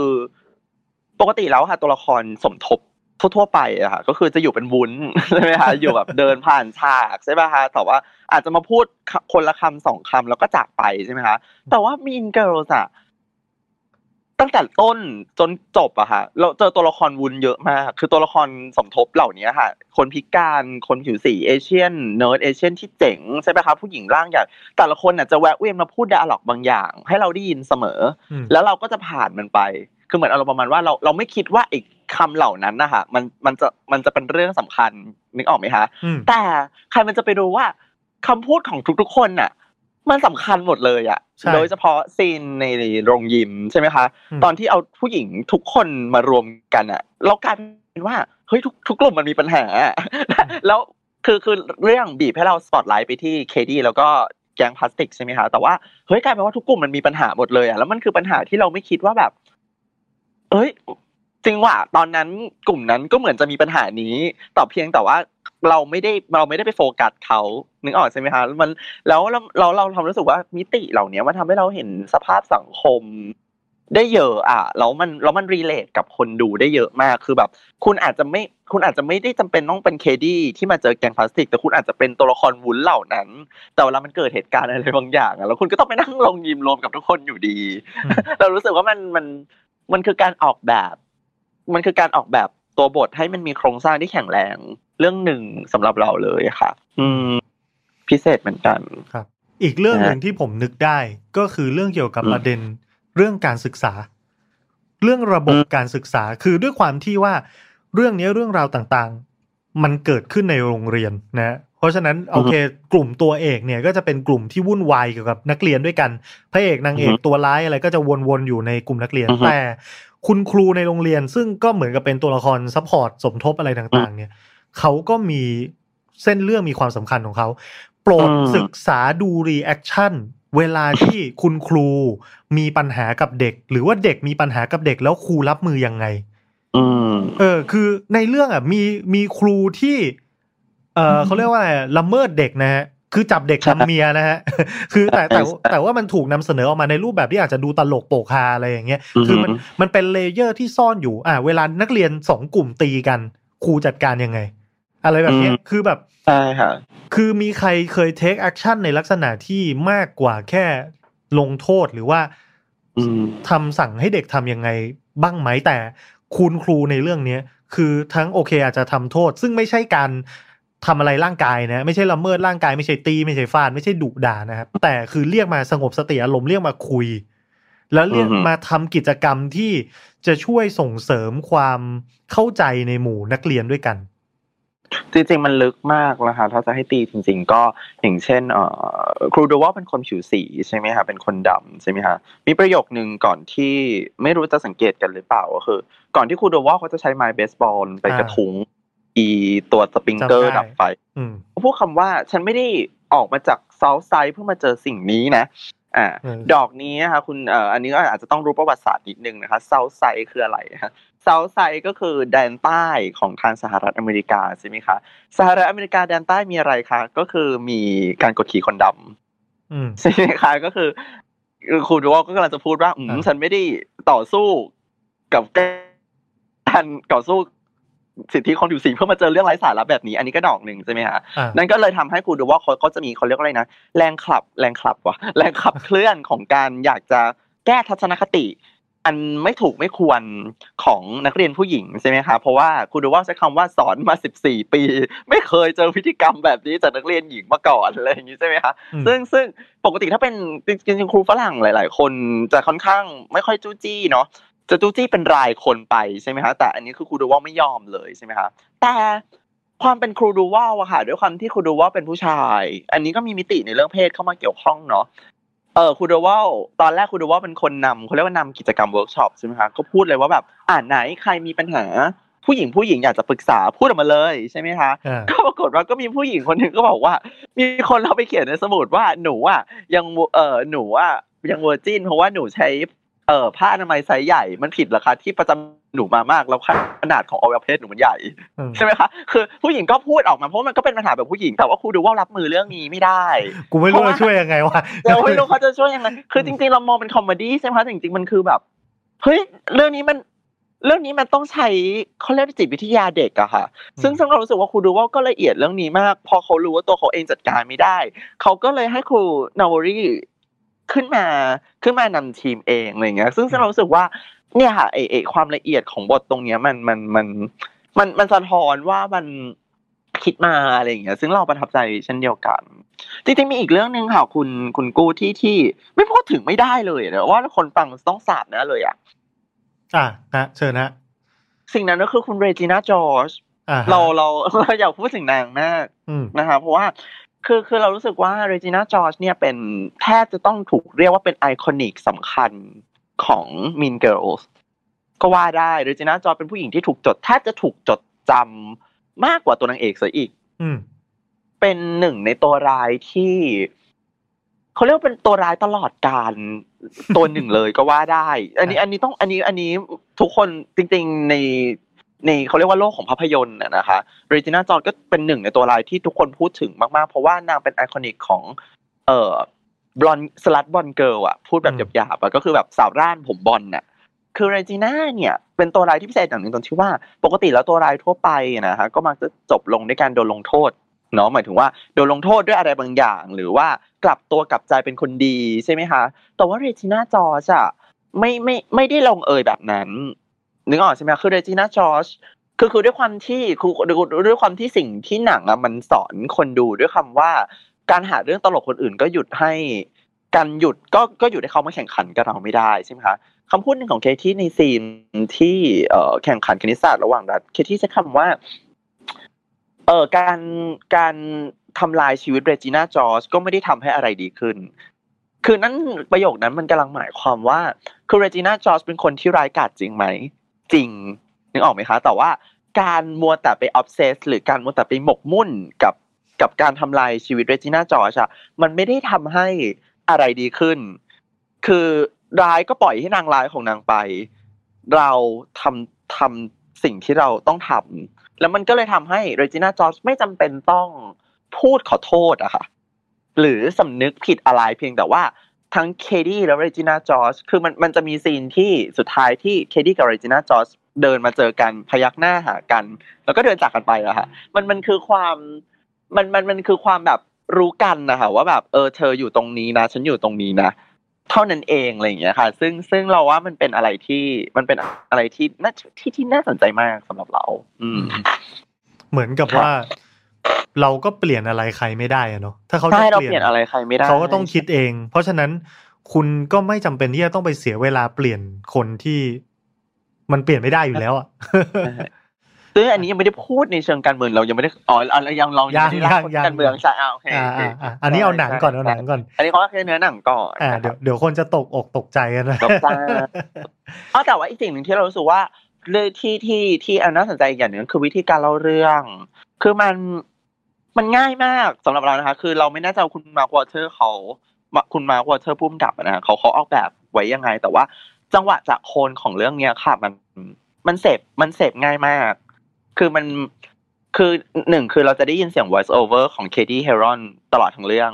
เพื่อเพื่อทำให้คนดูไม่ lost เนาะคือเหมือนว่าเคที่คิดอะไรอยู่ก็ก็จะก็จะมีเสียงคอยบอกคนดูตลอดใช่ไหมคะหรือการตัดฉากที่เป็นเสียงกระดิ่ง กระดิ่งเรียนนะคะเสียงกรี๊งอะไรอย่างเงี้ย ซึ่งทำให้เราเห็นว่าแบบอ๋อหมดคาบแล้วอะไรอย่างงี้ใช่ไหมคะหรือว่า มันมันจะมีจังหวะที่แบบมันก็เขาเรียกมันเหนือจริงอะค่ะทำให้มันเป็น comedy มาก ๆ อย่างเช่น เออซีนที่เรารู้สึกว่าแบบใส่มาได้ด้วยหรอแล้วแบบมันมันก็ตลกแต่ว่าแบบมันมันเหนือจริงเกินไปหน่อยอย่างเช่น เออซีนที่เคดี้แฮรอนทำเป็นไปคุยกับแอรอน เพื่อเพื่อจะล่อเขาให้เป็น เพื่อจะล่อเขาให้ไปห้องฉายหนังเหนือโรงยิมอะค่ะ แล้วก็ให้เดมียนอะวิ่งฉกกระเป๋าไปอะค่ะ แล้วก็ให้แอรอนวิ่งตามขึ้นไปคือรู้สึกว่าแบบอุ้ยเขาก็เลยจะวิ่งไปห้องฉายหนังนะ คือมันสำหรับเรามันแบบ โอ้เราจะต้องเล่นตลกกับว่า ตลกหัวใส่คนดูขนาดนี้เลยหรออะไรเงี้ย คือคือ เนื้อเรื่องที่หนักถึงเบอร์นี้ แต่ว่าก็ยังมีซีนที่แบบเขาเรียกว่าเวอร์จริงมากอยู่อะไรเงี้ยครับคือมันมันทำให้เรารู้สึกว่าเออหนังเรื่องนี้มันเสพง่ายแบบเสพง่ายมากๆ ด้วยแบบแบบไม่ไม่จำเป็นต้องตีลังกาดูอะค่ะ อือืมมจริงฮะก็ครับคือคืออืมคือส่วนผสมของหนังเนี่ย ผมค่อนข้างอือฮึจะรู้สึกว่ามันลงตัวมากมันดีมาก จังหวะ pacing มันดีบท dialogue เขียนดี ซึ่งแค่นี้มันก็ carry หนังไปเยอะพอสมควรแล้วนะแล้วพอมาเจอ cast ก็เล่นเล่นดีด้วยอะไรแบบเนี้ย คือก็เลยรู้สึกว่าอุ้ยพูดถึง cast นี่อืมอุ้ย cast นี่ก็อะคุณใครจะคิดว่าหนังเขาเรียกอะไรนะหนัง rom-com high school มัธยมอะเรื่องนี้จะสะสมดาราที่มีคุณภาพ ระดับออสการ์ถึงสองคนน่ะก็คือราเชลแมกอดัมเนาะกับอแมนดาเซฟิลใช่ไหมคะซึ่งราเชลแมกอดัมก็รับบทเรจิน่าจอร์จไปใช่ไหมทุกวันนี้เราก็รู้กันว่าราเชลแมกอดัมแทบจะเป็นนักแสดงเบอร์ต้นๆของวงการเลยใช่ไหมคะเช่นเดียวกับอแมนดาเซฟิลเหมือนกันที่ที่ที่ก็เคยชิงเออ เขาชิงออสการ์ด้วยอะไรอย่างเงี้ยคือคุณใครจะมานั่งใครจะมาขีดด่าว่าแบบระดับตำนานผู้หญิงที่เป็น actress แนวหน้าของฮอลลีวูดสองคนจะเคยเล่น Mean Girls แบบมันเป็นอะไรที่อยู่แบบมัน amazing อ่าแล้วมันคุ้มค่าพอที่คุณต้องต้องชมมากๆอืมคือหน้าหน้าหนังเขาอะ แบบดูธรรมดาธรรมดาดูลูกกวาดมากเลยนะดราม่าอืมเออคือคือแบบว่าถ้าเกิดว่าคนชอบดูแอคชั่นอะไรฉูดฉาดอาจจะรู้สึกว่ายี้เรื่องนี้เลยแบบ อะไรเนี่ยทำไมหนังมันชมพูอะไรขนาดนี้อะไรเงี้ย แต่ดูแล้วมันมันเออ มันให้ข้อคิดอะไรมาก ๆ ดีมาก ๆ ในในหลายมิติด้วยนะครับ อืมอืมแสบคันค่ะแสบคันแสบคันอะคือส่วนตัวจิวดูหลายรอบมากแล้วแบบพอเราดูหลายรอบเพื่อเพื่อเพื่อทำเพจด้วยอะไรด้วย เราก็จะนั่งเช็คดาล็อกกันกันค่อนข้างเยอะอะไรเงี้ยแล้วก็จะค้นพบว่าโอ้โหคือพอมาตีทีละบรรทัดอะค่ะ ก็จะค้นพบว่าโหมันเหยียดทุกบรรทัดเลยอะคือแบบ เหยียดแทบจะทุกทุกวินาทีเลยคือทุกทุกบรรทัดเขาคิดมาจริง ๆ ค่ะ อันนี้อันนี้อันนี้ต้องให้มากๆ ถ้าใครดูหลาย ๆ รอบไปจะรู้เลยอะค่ะอืมอืม คิดมาคิดมาครับ เพราะฉะนั้นก็คือดูรอบเดียวอาจจะรู้สึกสนุก แต่ถ้าคุณดูเก็บรอบสองฮะรอบสามอะครับ มันคุณจะยิ่งเจออะไรหลาย ๆ อย่างที่มันถูกซ่อนเอาไว้นะ เพราะฉะนั้นก็ใช่แนะนำให้ไปดูนะ ดูดูได้หลาย ๆ รอบด้วยดูซ้ำด้วยนะ ผมว่าหนังเรื่องนี้มันพิเศษจเอริงอๆอืมทีนี้ เรามาเข้าอีกประเด็นอีกส่วนหนึ่งแล้วกัน ว่าหนังเรื่องนี้มันนอกจากความสนุกความพิเศษที่มันทิ้งความประทับใจไว้ให้กับผมกับคุณจิวแล้วเนี่ย อย่างที่ผมได้แจ้งไปในตอนต้นว่าคุณจิวเองก็เป็นแอดมินของเพจ Mean Girls Thailand ซึ่งค่ะลักษณะของเพจก็จะเป็นเพจแนวเสียดสี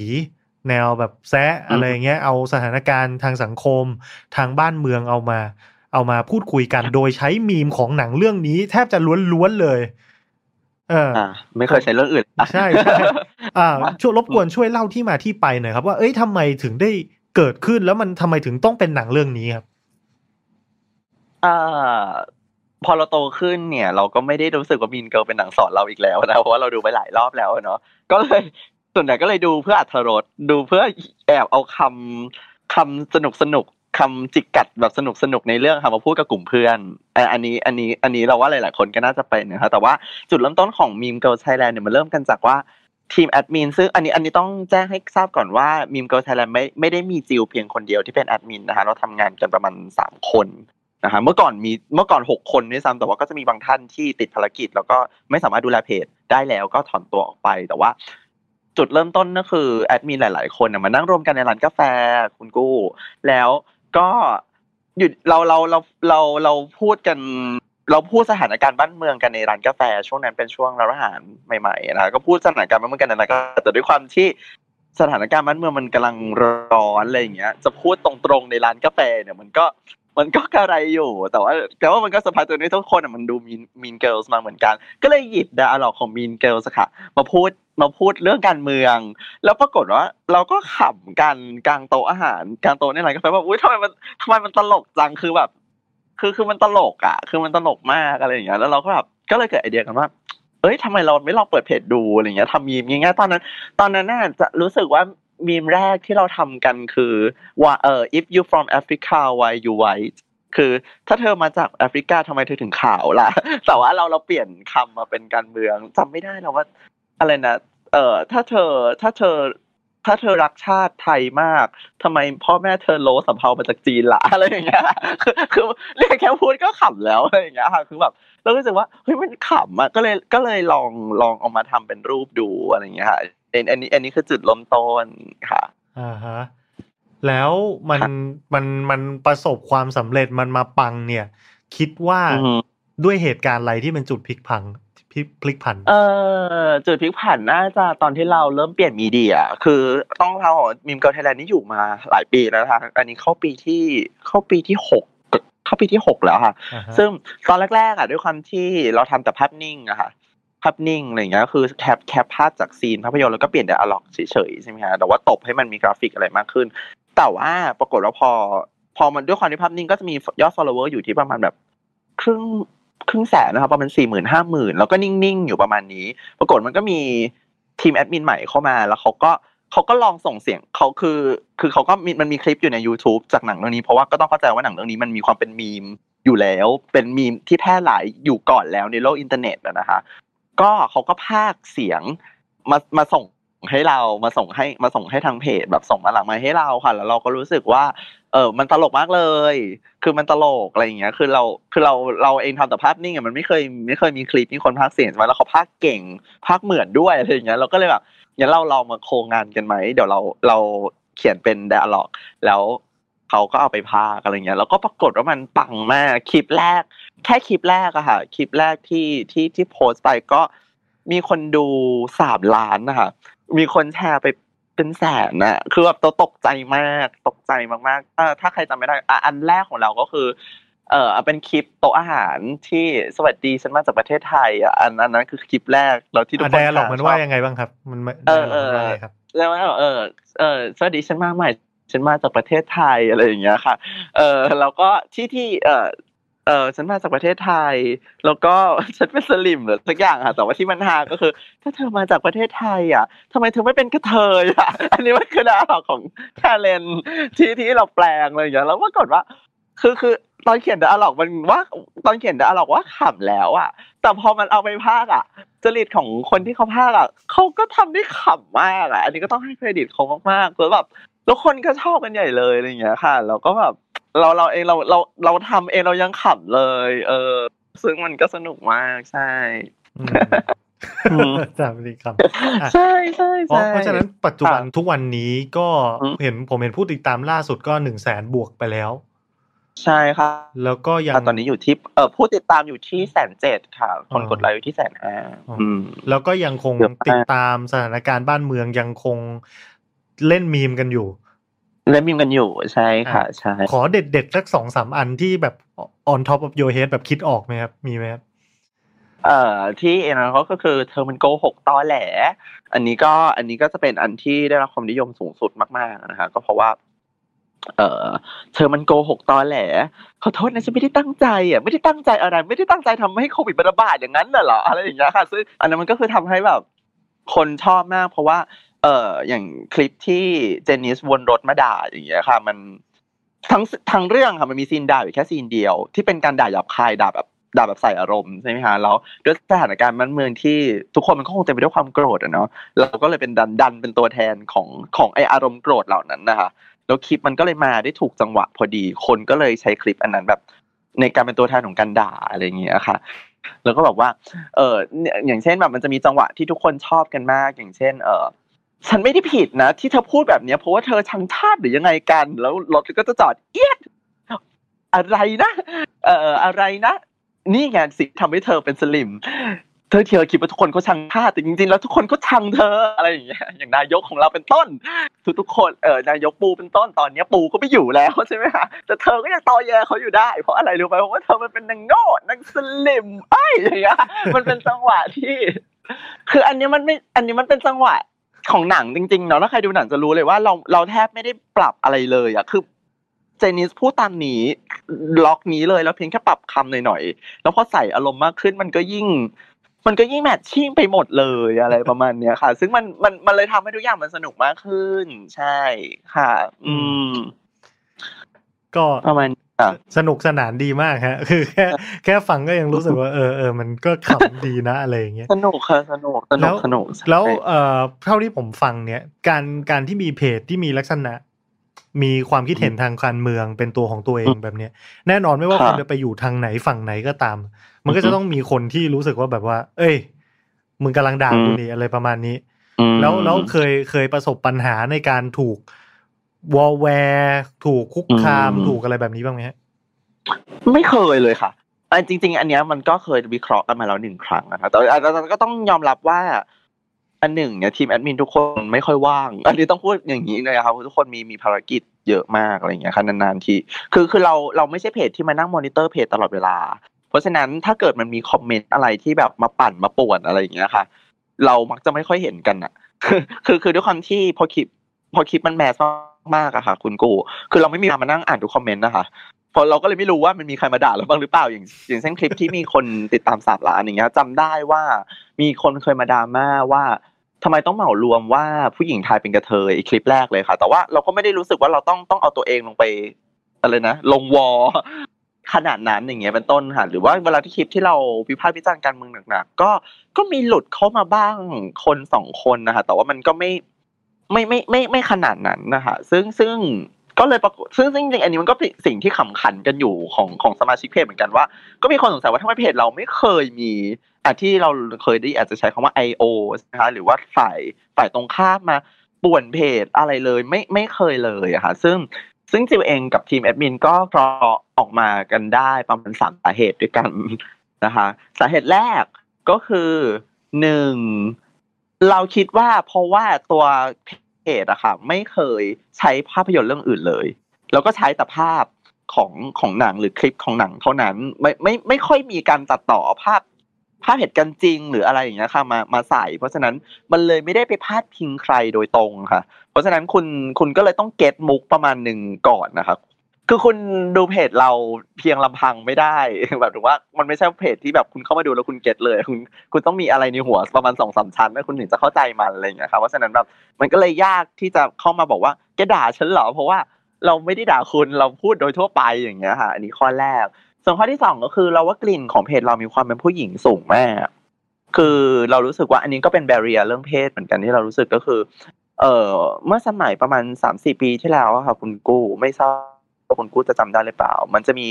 ลิสต์ของเพจที่รัฐบาลอาหารช่วงนั้นนะครับเฝ้าระวังอยู่ว่าเพจเหล่านี้เนี่ยคือเพจที่เอ่ออะไรนะเป็นเพจยุยงปลุกปั่นเนี่ยเกิดความแตกแยก ตอนนั้น Mean Girls ก็เริ่มก็เริ่มมีชื่อเสียงแล้วนะแต่ก็ไม่มีเราอยู่ใน list นั้นนะคะ ก็ก็ไม่มีแล้วก็ไม่เคยมีมาโดยตลอดเลยเดี๋ยวถ้าวันนี้ฟังนี่ควรจะไปเพิ่มได้แล้วนะปรากฏว่ามีก็คือมาเพิ่มเลยควรจะไปเพิ่มได้แล้ว น่าจะรู้ได้แล้วว่าอะไรที่มัน effective กับคนขนาดไหน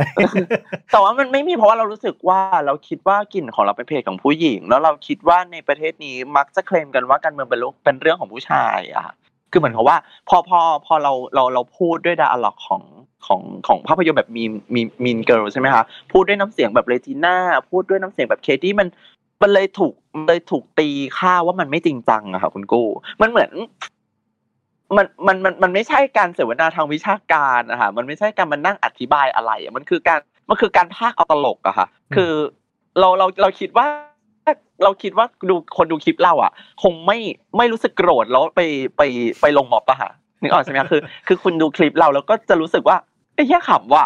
นึกออกใช่ไหมคะแล้วมันแล้วมันก็จะจบเพียงแค่นั้นอะไรอย่างเงี้ยคือ คือเหมือนว่าเนื้อหาหรือคอนเทนต์ของเรา มันไม่ได้ถูกนำไปสู่การปลุกปั่นยุยง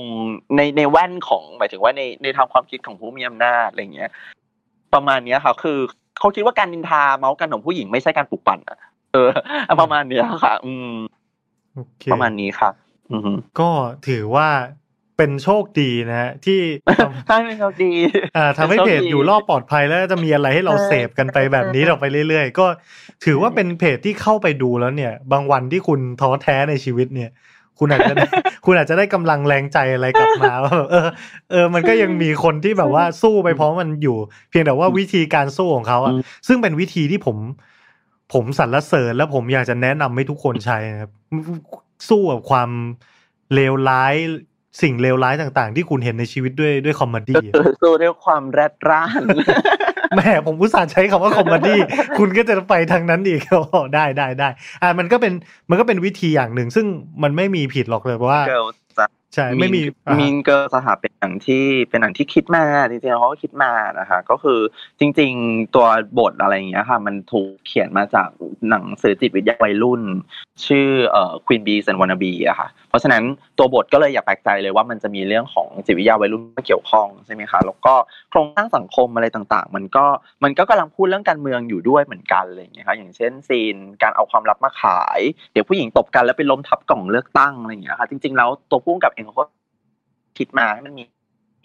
คือหนังมันมีสัญญะของมันอยู่อะไรเงี้ยครับเพียงแต่ว่ามี Mean Girls มันพิเศษตรงที่ก็อย่างอย่างอย่างอย่างที่อย่างที่คุณกู้บอกคือหนังเรื่อง Mean Girls ถูกกรอดให้เหลือเพียงแค่ความเป็น comedy เวลาคนมันมาดู Mean Girls มันเลยไม่ได้รู้สึกว่าหนังมันกำลังให้สัญญะทางการเมือง ซึ่งแต่จริง ๆ แล้วมันมีเท่านั้นเองค่ะ แค่แค่ตัวหนังมันไม่ได้พูดออกมาตรงๆประมาณนี้ค่ะ อืมครับผมแน่นอนมันเป็นหนังที่ สนุกสนานอืมแล้วก็ให้ข้อคิดจนเราสามารถที่จะมาพูดคุยกันได้ในวันนี้นะก็ถือว่าครับเป็นประสบการณ์ดีๆ ที่พวกเราอยากจะส่งต่อ แล้วก็มอบให้กับทุกท่านได้ไปสัมผัสกัน ไม่ว่าจะเป็นตัวหนังเอง หรือว่าตัวเพจมีมเกอร์ก็ตามนะก็ถ้าเกิดว่าใครที่อยากจะติดตามผลงานของทางคุณจิวและทีมงานก็ตามไป สนับสนุน subscribe อะไรได้ที่ Meme Girls Thailand อ่าครับผมก็วันนี้ก็ต้องขอขอบคุณคุณจิวมาก ๆ นะครับ ที่มาเป็นแขกรับเชิญร่วมพูดคุยกับเราเกือบชั่วโมงเลยทีเดียว อ่า ครับผมยินดีแล้วก็เลย หวังว่าจะเป็นล่มโพล่มไทรของเราต่อไปนะฮะขอบคุณค่ะขอบคุณค่ะขอบคุณค่ะมีที่ให้เราพึ่งพาให้เราแบบว่าเฮ้ยกูจะได้กูได้เรื่องด่าแล้วอะไรอย่างงี้อ่าประมาณนั้นโอฝากเคเครดิตไปให้กับทีมงานด้วยค่ะ ครับผมแน่นอนครับทีมงานทุกท่านด้วยนะฮะก็วันนี้ขอบคุณสำหรับการติดตามครับ ไว้พบกันใหม่ในคราวหน้าสำหรับวันนี้ สวัสดีครับ สวัสดีค่ะ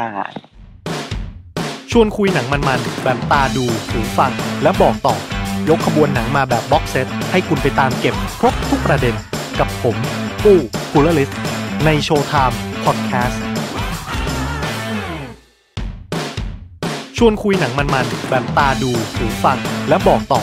ยกขบวนหนังมาแบบ box set ให้คุณไปตามเก็บครบทุกประเด็นกับผมปู้คูลลิสใน Showtime Podcast ลองจินตนาการดูนะครับว่า คุณเป็นขุนศึกที่ได้รับมอบหมายให้นำทัพออกศึกไปปกป้องชาติบ้านเมือง จากกองทัพผู้รุกราน โดยมีเงื่อนไขว่าคุณห้ามแพ้เด็ดขาดครับ เพราะคุณและกองทัพที่คุณมี คือความหวังสุดท้ายในการปกป้องประเทศของเรา แต่ปัญหาก็คือ แม่ทัพฝ่ายตรงข้าม คือจอมทัพที่เก่งกาจที่สุดในโลก ไม่เคยรบแพ้ใคร และเอาชนะศึกมาได้แล้วทุกสารทิศคุณ จะรับมือกับเขาอย่างไง เรื่องที่ผมจะนำมาเล่าในวันนี้นะครับ อาจจะไม่ใช่เรื่องราวจากภาพยนตร์หรือละครเรื่องใดเรื่องหนึ่งโดยตรง แต่เป็นเรื่องจริง เหตุการณ์จริงบนหน้าประวัติศาสตร์ ที่เคยเกิดขึ้นมาแล้วหลายต่อหลายครั้ง ในอภิมหาสงครามครั้งสำคัญ ที่ตัดสินชะตา หรือกำหนดผลที่กระทบกับผู้คนทั่วโลก เมื่อสงครามระเบิดขึ้น และแม่ทัพในกองทั้งหลายต้องเผชิญหน้ากับกองทัพอันเกรียงไกรไร้พ่าย พวกเขาจะงัดกลยุทธ์ที่มีชื่อว่า Fabian Strategy ขึ้นมาใช้ และมันก็ทรงประสิทธิภาพถึงขนาดกำราบยอดขุนพลของโลกมาแล้วหลายต่อหลายคน มันเป็นกลศึกอะไร วิเศษมาจากไหนทำไมถึงทำเรื่องที่มหัศจรรย์อันไม่น่าจะเป็นไปได้มาหลายต่อหลายครั้งเหลือเกิน วันนี้ผมจะมาเล่าให้ฟังในรายการ Showtime by Mission to Pluto กับผมกู้คูลลิสครับ เริ่มแรกเนี่ยเราคงต้องมาทำความรู้จักกับที่มาของชื่อเจ้ากลยุทธ์ตัวนี้ก่อนนะครับ ซึ่งมันก็ต้องย้อนไปไกลถึงช่วง 218 ปีก่อนคริสตกาลช่วงสงครามพิวนิกครั้งที่ 2 ระหว่างโรม ในสมัยสาธารณรัฐ ซึ่งก็ตั้งอยู่บนคาบสมุทรอิตาลี และอีกหนึ่งมหาอำนาจในแถบทะเลเมดิเตอร์เรเนียน ที่ชื่อคาร์เทจซึ่งตั้งอยู่บนทวีปแอฟริกาครับความยิ่งใหญ่ของสงครามครั้งนี้เนี่ยเปรียบได้กับสงครามโลกครั้งที่ 2 ในยุคปัจจุบันเลยนะครับ เพราะจำนวนทหารที่เข้าร่วมรบในสงครามนี้มีนับล้านคน ซึ่งจำนวนคนขนาดนี้ในโลกยุคโบราณมันเยอะมากนะฮะและผู้ชนะในสงครามครั้งนี้เนี่ยเตือนสปอยไว้ก่อนนิดนึงนะซึ่งก็คือชาวโรมันนะครับ จะทำให้พวกเขาเป็นมหาอำนาจของโลกไปอีก 700 ปี ซึ่งระยะเวลานานขนาดนั้นเนี่ยทำให้โรมกลายเป็นต้นแบบอารยธรรมตะวันตกในยุโรป ซึ่งสืบเนื่องมาจนถึงปัจจุบัน แต่ในมหาสงครามขนาดนี้แน่นอนว่าทุกอย่างไม่ได้จบแบบง่าย ๆ ครับ ฝ่ายคาร์เทจมีแม่ทัพผู้เก่งกาจที่มีชื่อว่าฮันนิบาลบาคาชื่อเหมือนดรฮันนิบาลเลกเตอร์ใน Silence of the Lamb นั่นแหละครับ เขานำทัพคาร์เทจออกจากที่มั่นในสเปน ซึ่งตอนนั้นนับเป็นดินแดนของคาร์เทจนะครับ ขึ้นไปทางเหนือผ่านฝรั่งเศส ข้ามเทือกเขาแอลป์ปราการทางธรรมชาติของโรม แล้วก็กรีธาทัพเข้าสู่อิตาลี ซึ่งเป็นใจกลางดินแดนของชาวโรมันเลย ตลอดเส้นทางเขาปราบกองทัพของโรมันที่ส่งมาสู้กับเขาทุกครั้ง เอาชนะศึกใหญ่ได้สองครั้ง และไม่เคยแพ้ใคร ขนาดจวนเจียนจะเสียท่า ก็ยังสามารถหลุดหนีรอดไปได้นะ สภาของชาวโรมันเนี่ยจนปัญญาที่จะรับมือกับกองทัพของฮานิบาลเลยเลือกผู้นำสูงสุดคนใหม่ขึ้นมา นั่นคือควินตัส ฟาบิอัส แม็กซิมัส เวรูโคซัส ขีดเส้นใต้ตรงคำว่าฟาบิอัสนะครับ ใช่แล้วครับ นี่คือชื่อภาษาลาตินของเฟเบียน หรือว่าฟาเบียน หมอนี่นี่แหละ เป็นต้นกำเนิดของกลยุทธ์ที่เราพูดถึงกันในวันนี้ หลังจากเข้ารับตำแหน่งแม่ทัพใหญ่ครับฟาบิอัสเห็นว่าฮานิบาลเป็นแม่ทัพที่เก่งกาจมาก และทุกกองทัพที่ส่งไปปราบเขาก็พ่ายแพ้ทั้งสิ้น มันจึงควรจะต้องเปลี่ยนยุทธวิธีในการรบกับฮานิบาลได้แล้ว และวิธีที่ฟาบิอัสใช้ก็คือเลิกสู้กับฮานิบาลครับเเก่งมากใช่ไหม สู้ไม่ได้ใช่ไหม งั้นก็อย่าไปสู้มันเลย ฟาบิอัสใช้วิธีหนีการประทะกับฮานิบาล และเดินทัพติดตามฮานิบาลไปเรื่อยๆครับ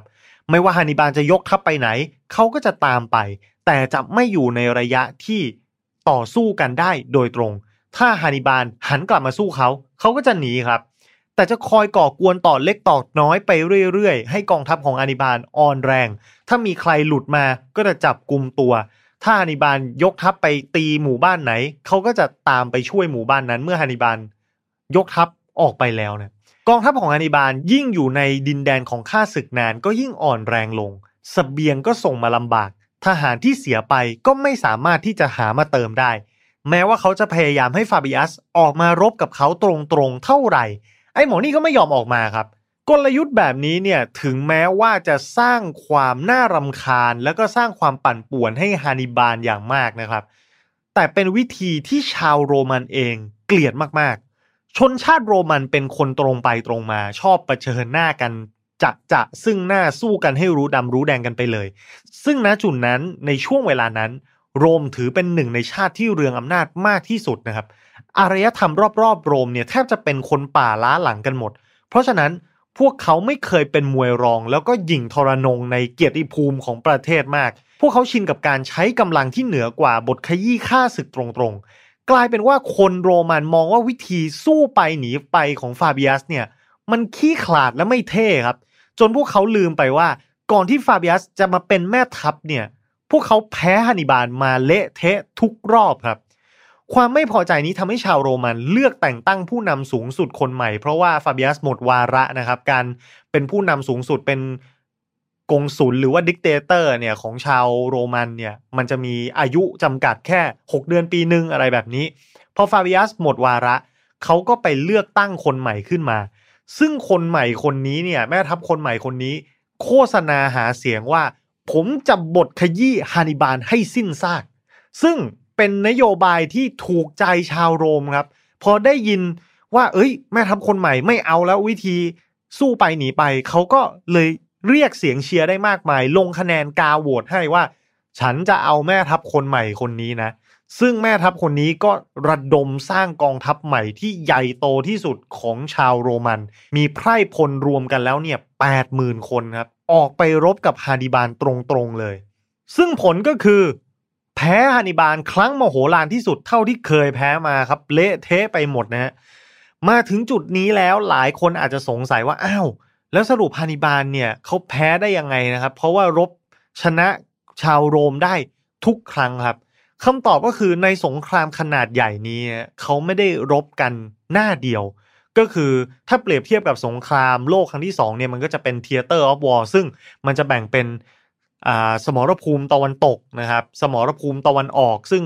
อยู่รบกับทางรัสเซีย หรือแม้กระทั่งสมรภูมิแปซิฟิก ซึ่งตัวญี่ปุ่นเนี่ยออกอารวาสอยู่ สงครามครั้งนี้ของคาเทจและโรมก็เช่นเดียวกัน โรมอาจจะแพ้เละเทะในอิตาลีครับ แต่โรมมีอีกสองกองทัพใหญ่ที่ส่งไปรบด้านอื่น นั่นก็คือยกทัพไปบุกแผ่นดินสเปน และก็ยกทัพไปบุก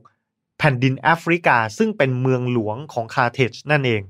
ซึ่งแนวรบอีก 2 ด้านนี้นะครับในช่วงแรกก็มีการต่อสู้กันอย่างสูสีพอฟัดพอเหวี่ยงครับมีการพลิกไปพลิกมาชิงความได้เปรียบซึ่งกันและกัน จนกระทั่งสุดท้ายฝ่ายคาเทจพลาดท่าในทั้งสองสมรภูมิครับ กองทัพโรมันสามารถที่จะรุกประชิดเมืองหลวงของคาเทจได้ สภาคาเทจไม่มีทางเลือกครับ ต้องเรียกกองทัพฮานิบาลกลับมาจากอิตาลี เพื่อปกป้องบ้านเกิด และสุดท้ายฮานิบาลก็ไปแพ้ในศึกป้องกันบ้านเกิดของตัวเองครับ ด้วยความที่กลยุทธ์ของฟาเบียสใช้สกัดกั้นแผนการของฮานิบาลได้ชะงงักดีมาก นักการทหารในยุคหลังจึงเรียกกลยุทธ์นี้ว่า Fabian Strategy ซึ่งนอกจากเคสของฮานิบาลแล้วเนี่ย เรายังมีตัวอย่างสงครามครั้งใหญ่ ที่ยุทธวิธีนี้พลิกหน้าประวัติศาสตร์โลกมาแล้วอีกหลายครั้งนะครับ เช่น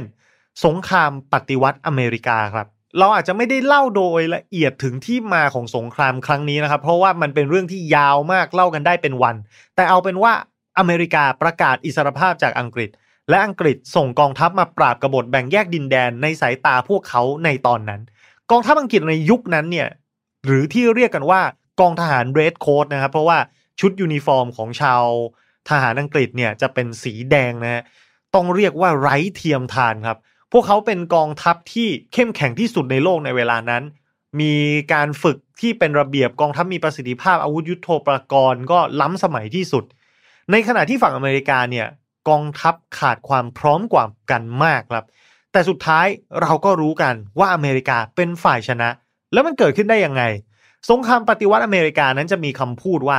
start by the north fought by the south and won by the French คือสงครามครั้งนี้เนี่ยจะแบ่งเป็นตอนเหนือกับตอนใต้ของอเมริกาครับ ในช่วงแรก ๆ ก็จะเป็นการรบกันในตอนเหนือ ถึงแม้ว่าจะมีการรบกันอย่างดูเดือด แต่ทั้งสองฝ่ายก็ไม่สามารถที่จะบุกยึดที่มั่นของอีกฝ่ายได้ เพราะฉะนั้นมันก็จะเป็นการรบแบบชะงักยันกันอยู่ตลอดช่วงของสงคราม อังกฤษก็เลยส่งกองทัพอีกส่วนหนึ่งเนี่ยบุกเข้าภาคใต้ของอเมริกาครับ ซึ่งเป็นเขตเศรษฐกิจนะเป็นอู่ข้าวอู่น้ำของที่นั่น กองทัพส่วนใหญ่ของอเมริกาถูกตรึงให้พัวพันอยู่กับการรบทางด้านเหนือ ไม่สามารถที่จะถูกส่งลงมาช่วยได้มากนัก ทางใต้ก็มีการระดมพลกันมาเท่าไหร่นะครับ ออกไปสู้กับกองทัพอังกฤษก็แพ้ราบคาบหมดเช่นกัน จนเหลือแค่กองทหารอาสา ซึ่งไม่ใช่กองทหารอาชีพนะไม่ใช่กองทหารของประเทศ เหมือนกับเป็นกองทหารอาสาสมัคร ซึ่งพลเรือนสมัครเข้ามารบเนี่ยพวกเขาต่อสู้อย่างทรหดครับ แพ้แล้วแพ้อีกแต่ก็กลับมาได้ตลอด แน่นอนแม่ทัพฝ่ายอเมริกาก็รู้ครับว่า ถ้ารบตามแบบสมัยนั้นเนี่ยเอากองทัพมาประจันหน้ากัน แล้วก็ยิงกันจนตายไปข้างหนึ่ง ยังไงก็สู้กองทัพอังกฤษไม่ได้ พวกเขาก็เลยใช้กลยุทธ์เฟเบียนแท็กติกนี่แหละครับ ไล่ตามตอดเล็กตอดน้อยทำสงครามกองโจรกับฝั่งอังกฤษ ก็คือจะไม่มีการปะทะกันซึ่งหน้าเลย จะแพ้ก็แพ้ได้ แต่ก็จะไม่เสียหายหนักขนาดว่าถูกกวาดหายไปทั้งกองทัพ แล้วรอจังหวะ รอโอกาส รอเวลาที่ทุกสิ่งทุกอย่างมันเริ่มจะได้เปรียบฝ่ายเราครับ ด้วยระยะทางการส่งสเสบียงและกำลังบำรุงที่ยากลำบากของอังกฤษ และกองทัพอังกฤษที่พยายามจะไล่ล่ากองทัพอเมริกาอยู่ทางตอนใต้เนี่ยทำให้กองทัพอเมริกาทางตอนเหนือเนี่ยรอดพ้นจากการถูกรุมกระนาบครับแล้วรอเวลาจนฝรั่งเศส ซึ่งเป็นพันธมิตรกับอเมริกายกกองเรือมาเสริม ช่วยปิดล้อมอังกฤษให้ไม่สามารถหลบหนีไปทางทะเลได้ ทำให้อเมริกาเป็นฝ่ายชนะในครั้งนั้น และตัวอย่างสุดท้ายที่ผมจะยกมาในวันนี้นะครับ ก็คือสงครามนโปเลียนบนแผ่นดินยุโรป ในช่วงปี 1805 ถึง 1815 ครับ แน่นอนว่าพระเอกของเรื่องในตอนนี้ก็คือนโปเลียนโบนาพาร์ตนายกองปืนใหญ่ของฝรั่งเศสที่สามารถไต่เต้าไปไกลได้จนถึงขั้นครองตำแหน่ง จักรพรรดิในจักรวรรดิฝรั่งเศส ที่กินพื้นที่เกือบทั่วทั้งยุโรป ภายในระยะเวลาหนึ่งชั่วคนเท่านั้นนะหรือจริง ๆ ก็ต้องบอกว่าน้อยกว่านั้นด้วยซ้ำนะครับ นโปเลียนถือว่าเป็นอัจฉริยะทางการทหารครับ หลังจากการปฏิวัติฝรั่งเศส ชาติต่างๆ ในยุโรปรังเกียจฝรั่งเศสมาก เพราะในตอนนั้นทุกประเทศในแถบยุโรปเนี่ยแทบจะปกครองด้วยระบอบกษัตริย์กันหมดนะครับ แต่ฝรั่งเศสไล่ประหารราชวงศ์ตัวเองเสียเรียบยุโรปเลยกลัวว่าท่านแนวคิดนี้ถูกเผยแพร่ออกไป มีคนเอาตามอย่างขึ้นมา ราชวงศ์ในยุโรปมีหวังสิ้นซากกันหมดแน่นอนนะเพราะฉะนั้นยุโรปซึ่งนำโดยอังกฤษก็หมั่นไส้ฝรั่งเศสมากๆ และเป็นตัวตั้งตัวตีในการตั้งกองทัพพันธมิตรมาปราบฝรั่งเศสถึง 7 ครั้งด้วยกัน ซึ่งนโปเลียนก็มีโอกาสร่วมรบตั้งแต่ครั้งแรกและชนะไปทุกครั้ง ก่อนจะมาพ่ายแพ้ไปในครั้งที่ 6 และ 7 แต่แน่นอนสถิติการรบของเขาต้องเรียกว่าข่มแม่ทัพคนอื่นๆ ในยุคนั้นทั้งหมด เรียกว่าจะเป็นแม่ทัพ แทบจะไร้พ่ายเลยก็ได้นะครับ แต่คำว่าแทบจะไร้พ่ายเนี่ยมันก็แค่เกือบครับ สงครามที่สร้างรอยด่างพร้อยให้กับนโปเลียนมากที่สุดครั้งหนึ่ง ก็คือการศึกในปี 1812 ที่นโปเลียนรวบรวมกองทัพขนาดมากคือมาจากทั่วทั้งทวีปยุโรปจำนวนกว่า 4 0 0 0 0 0 คน บุกเข้ารัสเซียต้องบอกว่าในตอนนั้นนโปเลียนเป็นจักรพรรดิแล้วนะครับ และมีชื่อเสียงด้านการทหารที่น่าเกรงขามมาก เพราะก่อนหน้านั้นทัพพันธมิตรทั่วทั้งยุโรปนะครับ ไม่ว่าจะเป็นรัสเซีย ปรัสเซีย ออสเตรีย สวีเดน และประเทศอื่นๆ ซึ่งมีอังกฤษเป็นในทุนหนุนหลังให้เนี่ยรวมตัวกันประกาศสงครามกับนโปเลียนและฝรั่งเศสไปแล้ว 5 ครั้งนะและก็ยังปราบเขาไม่ได้แถมพ่ายแพ้อย่างอัปยศมาทุกรอบ จนกระทั่งสงครามที่พยายามจะปราบนโปเลียนครั้งที่ 5 มันผ่านไปเนี่ยนโปเลียนก็คิดว่า เอ้ย เราจะต้องยกทัพไปปราบรัสเซียแล้วนะครับ รัสเซียซึ่งรู้ถึงความแข็งแกร่งของนโปเลียนดี พวกเขารู้ว่าถ้ารบกันซึ่งหน้ายังไงก็แพ้นโปเลียนครับ ดังนั้นวิธีที่เขาเลือกใช้นั่นก็คือ ถูกแล้วครับ Fabian tactic นั่นแหละครับกองทัพรัสเซียหนีครับแล้วให้นโปเลียนไล่ตาม แล้วไม่ใช่หนีเปล่า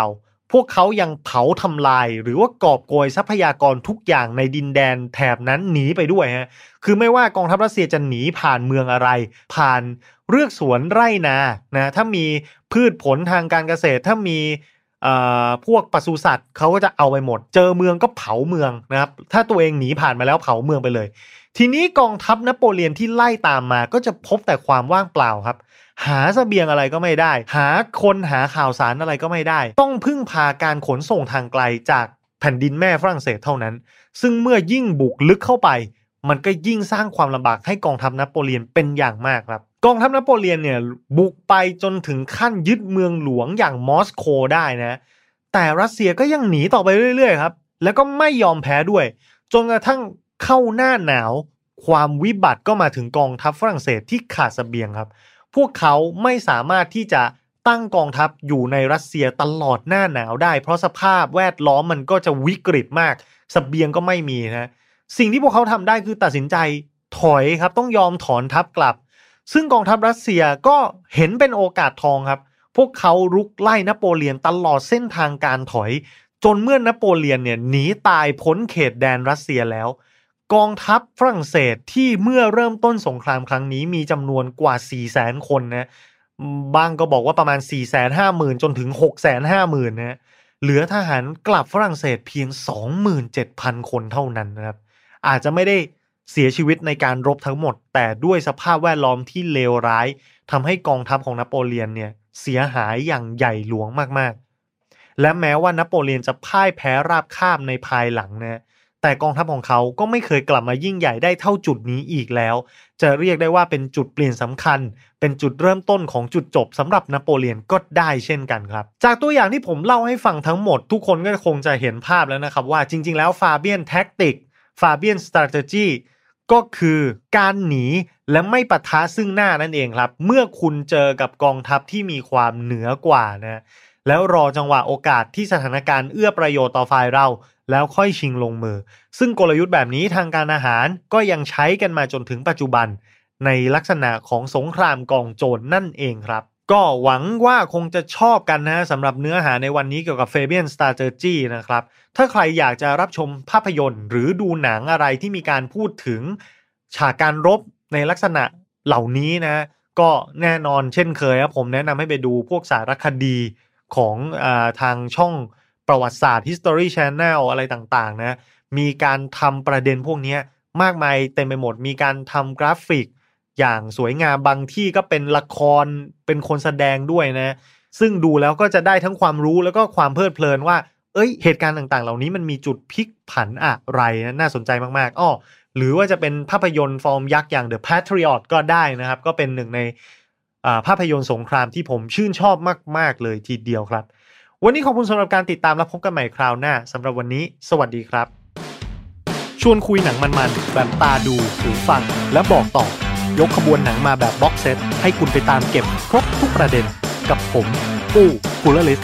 ใน Showtime พอดแคสต์ชวนคุยหนังมันๆแบบตาดูหูฟัง และบอกต่อ ยกขบวนหนังมาแบบ box set ให้คุณไปตามเก็บครบทุกประเด็นกับผมปู้กูลลิสใน Showtime พอดแคสต์เอาละครับ สวัสดีครับทุกๆ คนยังอยู่กับผมกู้คูลลิสในรายการ โชว์ไทม์ by Mission to Pluto นะครับ หลังจากที่เราไปพูดถึงประวัติศาสตร์สงครามกันมา 2 ตอนติดๆนะในวันนี้เรามาเปลี่ยนบรรยากาศกันเล็กน้อยครับ เพราะภาพยนตร์ที่ผมจะนำมาพูดคุยกันในวันนี้ คือภาพยนตร์เรื่อง Before Sunrise หนึ่งในหนังโรแมนติกที่ได้รับการยกย่องว่าดีที่สุดตลอดกาลเลยทีเดียว รายละเอียดของมันจะเป็นยังไง เดี๋ยวเราจะมาพูดคุยกันนะครับ แต่ก่อนที่จะเริ่ม เช่นเคยอย่างที่ผมเคยเตือนเป็นประจำทุกครั้ง ถ้าใครที่อยากจะเสพอัธรสของหนังเรื่องนี้ด้วยตัวเองโดยตรง ก็ขอหยุดพอดแคสต์ตอนนี้ไว้ก่อน แล้วไปชมกันซะให้เรียบร้อย หลังจากนั้นเรามาพูดคุยกันในส่วนของคอมเมนต์นะครับ ซึ่งนี่ก็เป็นหนึ่งในอีกเรื่องที่ผมแนะนำให้ไปดูจริง ๆ ครับ เรื่องราวของมันน่ะง่ายมากนะฮะมันคือเรื่องราวของชายหนุ่มหญิงสาวแปลกหน้าที่พบกันบนรถไฟ ผู้ชายเป็นชาวอเมริกันที่ตั้งใจบินไปหาแฟนของเขาที่สเปนนะครับ ซึ่งแฟนของเขาก็เป็นนักเรียนที่แบบมาเรียนต่างประเทศนะครับ แต่ก็มีเหตุให้ต้องเลิกกันครับ แล้วผู้ชายก็ขึ้นรถไฟหนี เพื่อที่จะเหมือนกับอกหักไม่อยากอยู่ในพื้นที่ใกล้ ๆ เธอแล้วอะไรเงี้ยก็เออไม่รู้จะทำยังไงก็ขึ้นรถไฟหนีไปเลย รถไฟเนี้ยมุ่งตรงไปเวียนนานะครับ ที่ซึ่งที่เขาจะต้องขึ้นเครื่องบินกลับบ้านเกิดตัวเองที่อเมริกา ส่วนตัวผู้หญิงหรือว่าตัวนางเอกเนี่ยเพิ่งกลับจากการไปเยี่ยมญาติ แล้วก็กำลังมุ่งหน้าไปฝรั่งเศสครับเพื่อไปเรียนนะครับ ทั้งสองมีโอกาสได้พูดคุยกัน เพราะว่าบนรถไฟเนี่ยมีคู่สามีภรรยาคู่หนึ่งทะเลาะกันเสียงดังครับก่อความรำคาญนางเอกก็เลยต้องลุกหนีขึ้นมานั่งข้างพระเอก แล้วหลังจากที่พูดคุยทำความรู้จักกัน พระเอกก็ชวนนางเอกลงรถไฟที่เวียนนาครับ คือเป้าหมายปลายทางของทั้งสองคนเนี่ยของพระเอกมันถึงก่อน แต่ของนางเอกจะต้องนั่งรถไฟต่อไป แต่ด้วยความที่ทั้งสองคนได้มีโอกาสได้พูดคุยกันแล้ว แล้วก็รู้สึก เอ๊ะ รู้สึกปิ๊งรู้สึกถูกชะตากัน พระเอกก็เลยแทนที่จะลงไปตัวคนเดียวที่สถานีที่ตัวเองต้องลงนะก็เดินกลับมาชวนนางเอกบอกว่า ลงไปกับผมเถอะ เราไปอยู่เที่ยวเวียนนาด้วยกันสักวันหนึ่ง เสร็จแล้วพรุ่งนี้คุณค่อยขึ้นรถไฟไปใหม่อ่าอะไรแบบนี้เขาก็จะกลับแล้วอะไรแบบเนี้ยเขามีเวลาอยู่แค่คืนเดียว ช่วยอยู่เป็นเพื่อนเขาก่อนได้ไหมนะฮะซึ่งนางเอกก็ตกลงครับ และมันทำให้ทั้งคู่เนี่ยใช้ชีวิตอยู่ด้วยกันในช่วงบ่ายแล้วก็หนึ่งคืนเต็ม ก่อนที่รุ่งเช้า พวกเขาก็จะต้องแยกย้ายกันไปตามทาง จบแค่นี้เองครับ เนื้อเรื่องของหนังเรื่องนี้นะ ผมได้มีโอกาสดูหนังเรื่อง Before Sunrise ครั้งแรกเนี่ยในตอนที่ผมเด็กมากครับ หนังฉายครั้งแรกปี 95 1995 นะครับ ซึ่งในตอนนั้นผมอายุแค่ 12 เท่านั้น แต่ผมคิดว่าตัวผมเนี่ยน่าจะได้ดูจริงๆเนี่ยน่าจะอายุประมาณ 15-16 ได้แล้วนะ ผ่านทางเคเบิลทีวีในสมัยนั้นนะครับตอนนั้นที่ดูครั้งแรกผมไม่รู้หรอกว่ามันเป็นหนังอะไรนะทำไมมันถึงมีความดึงดูดอย่างน่าประหลาด ให้ผมเนี่ย เกาะเบาะดูตั้งแต่ต้นจนจบได้ คือสำหรับเด็กอย่างเราในตอนนั้นเนี่ย เราไม่รู้หรอกครับว่านี่มันคือหนังอะไรหนังบู๊หนังตลก หนังแฟนตาซี เรารู้แค่ว่ามันดูสนุกหรือเปล่า ซึ่งไอ้หนังแนวทางที่ผมว่ามาเนี่ย มันก็มีความฉูดฉาดของมันนะแน่นอนว่ามันก็ดูง่าย และส่วนใหญ่ก็ไม่ต้องใช้ความคิดอะไรมากมายแต่ Before Sunrise เนี่ยเป็นหนังคุยครับ ซึ่งคุยกันทั้งเรื่องไม่มีฉากแอคชั่นหรือว่าไม่มีเหตุการณ์ระทึกใจอะไรเกิดขึ้นเลยตลอดช่วงเวลาของหนังนะ แถมที่ไอ้คุยกันเนี่ยก็คุยกันแค่สองคนเป็นส่วนใหญ่ด้วย เป็นหนังที่เล่นกันแค่สองคนอย่างแท้จริง คือทั้งเรื่องเราจะได้เห็นแต่หน้าพระเอกกับนางเอกเนี่ยนะฮะเดินตัวติดกันเดินท่องไปตามเมืองในยามค่ำคืน พูดคุยเรื่องราวประเด็นต่างๆ เกี่ยวกับชีวิต แล้วก็ความรัก ความพิเศษของหนังเรื่องนี้สำหรับผมมันมีหลายอย่างนะมันต้องบอกว่ามันช่วยเชฟมันช่วยทำให้ผมเติบโตขึ้นมาแล้วกลายเป็นผมอย่างทุกวันนี้เลยทีเดียวอะเราจะมาค่อยๆไล่ความคิดเห็นของผมไปทีละอย่างนะอย่างเช่นว่า ถ้าคุณไม่รู้จักรักแรกพบ หรือว่าคุณจะไม่เชื่อในรักแรกพบก็ตาม หนังเรื่องนี้เป็นตัวอย่างของรักแรกพบที่ค่อนข้างจะคลาสสิกมาก คือเราได้เห็นคนสองคนที่เริ่มมีความสนใจให้แก่กัน ตั้งแต่แรกเจอ หลังจากพูดคุยกันเล็กน้อย ทั้งคู่ก็สัมผัสได้ว่า พวกเขามีเคมีที่เข้ากัน และด้วยบรรยากาศหรือว่าเหตุการณ์ใด ๆ ก็ตามเนี่ยทำให้ความสัมพันธ์ของทั้งสองระเบิดออกภายในช่วงเวลาเพียงค่ำคืนเดียว คือมันคือ love at first sight ที่แบบว่า มันน่าประทับใจมันมีความหวานในตัวเองค่อนข้างมากเลยนะ ในอีกแง่มุมหนึ่งหนังมันคือการค้นหาตัวตนของตัวเอง และตัวตนของคนที่คุณรัก เมื่อเราอยากจะรักใครสักคนและเราเปิดใจอย่างไม่มีความลับปิดบังอะไรทั้งสิ้น เพราะคนสองคนนี้ไม่คิดว่าพรุ่งนี้เนี่ยจะได้เจอกันอีกแล้วนะครับ หรือต่อให้อยากเจอก็เป็นไปไม่ได้ เพราะว่าอยู่กันคนละประเทศ เพราะฉะนั้นพวกเขาคุยกันทุกเรื่องแบบเปิดใจหมด แล้วก็แสดงความเห็นทุกอย่างเนี่ยตามความคิดความเชื่อของเขาจริง ๆ โดยที่อีกฝ่ายก็รับฟังกัน ซึ่งสำหรับผมในวัยเด็กที่กำลังเติบโตเนี่ยและกำลังค้นหาว่าตัวเองเป็นใครหรือว่าความรักคืออะไรเนี่ยมันมีความหมายมากนะครับ เพราะมันช่วยทำให้เราเห็นภาพความรักที่เกิดขึ้นระหว่างคนสองคนต่อหน้าต่อตา แล้วมันก็เป็นความสัมพันธ์ที่สวยงามมาก แถมบทสนทนาของเขาเนี่ย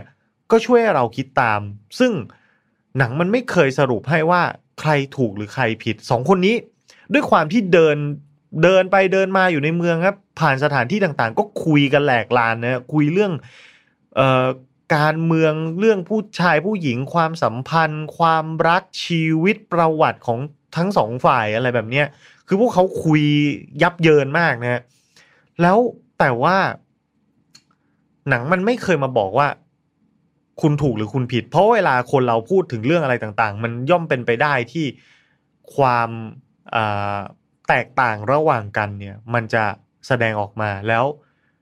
ความคิดเห็นมันไม่ตรงกัน ซึ่งหนังก็ไม่เคยบอกว่าผู้ชายถูกผู้หญิงถูกหรือว่าอะไรนะครับ ซึ่งผมมองว่ามันเป็นวิธีการที่ดีที่สุดที่เราจะรัก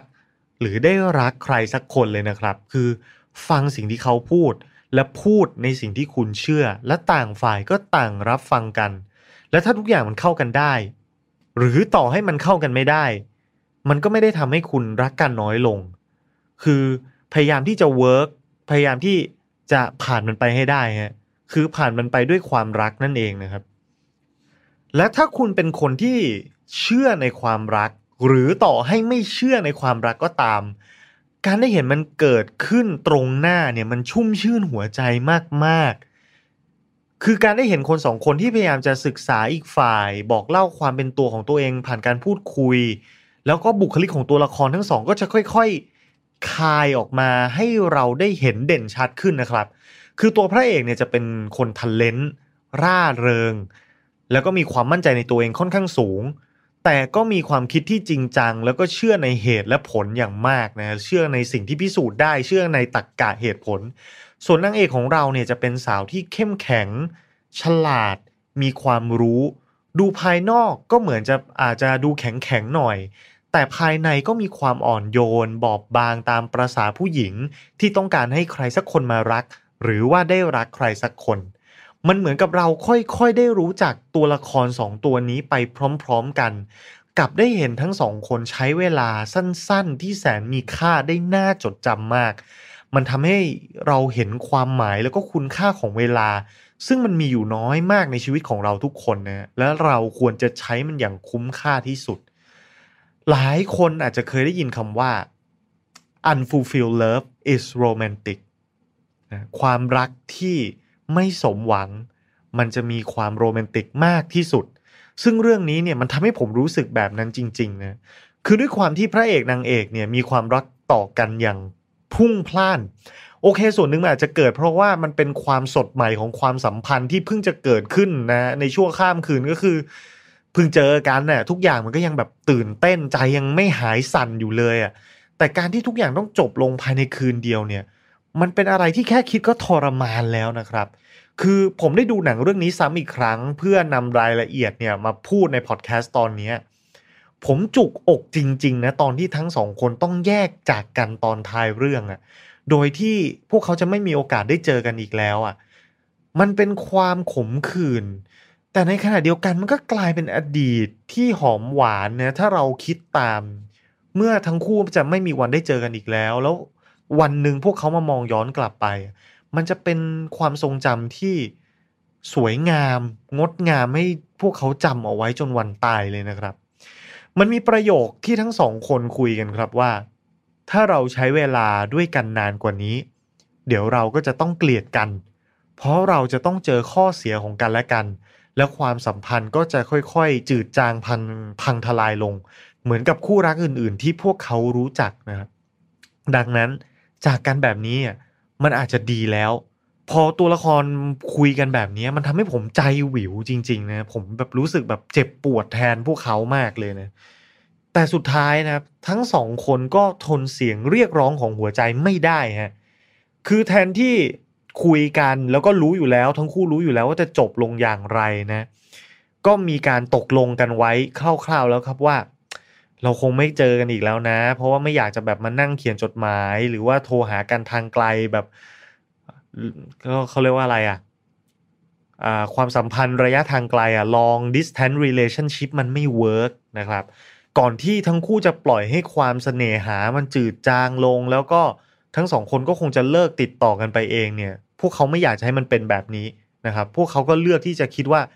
เออ คงไม่เจอกันไม่ติดต่อกันอีกแล้วนะเพราะว่าเหตุการณ์ในหนังเนี่ยเกิดขึ้นในปี 95 นะครับ ก็คือมันเป็นยุคก่อนโทรศัพท์มือถือและอินเทอร์เน็ตนะฮะทั้งคู่ไม่มีทางได้เจอกันอีกแล้วครับ แต่พอมายืนส่งกันที่หน้าชานชลารถไฟเนี่ย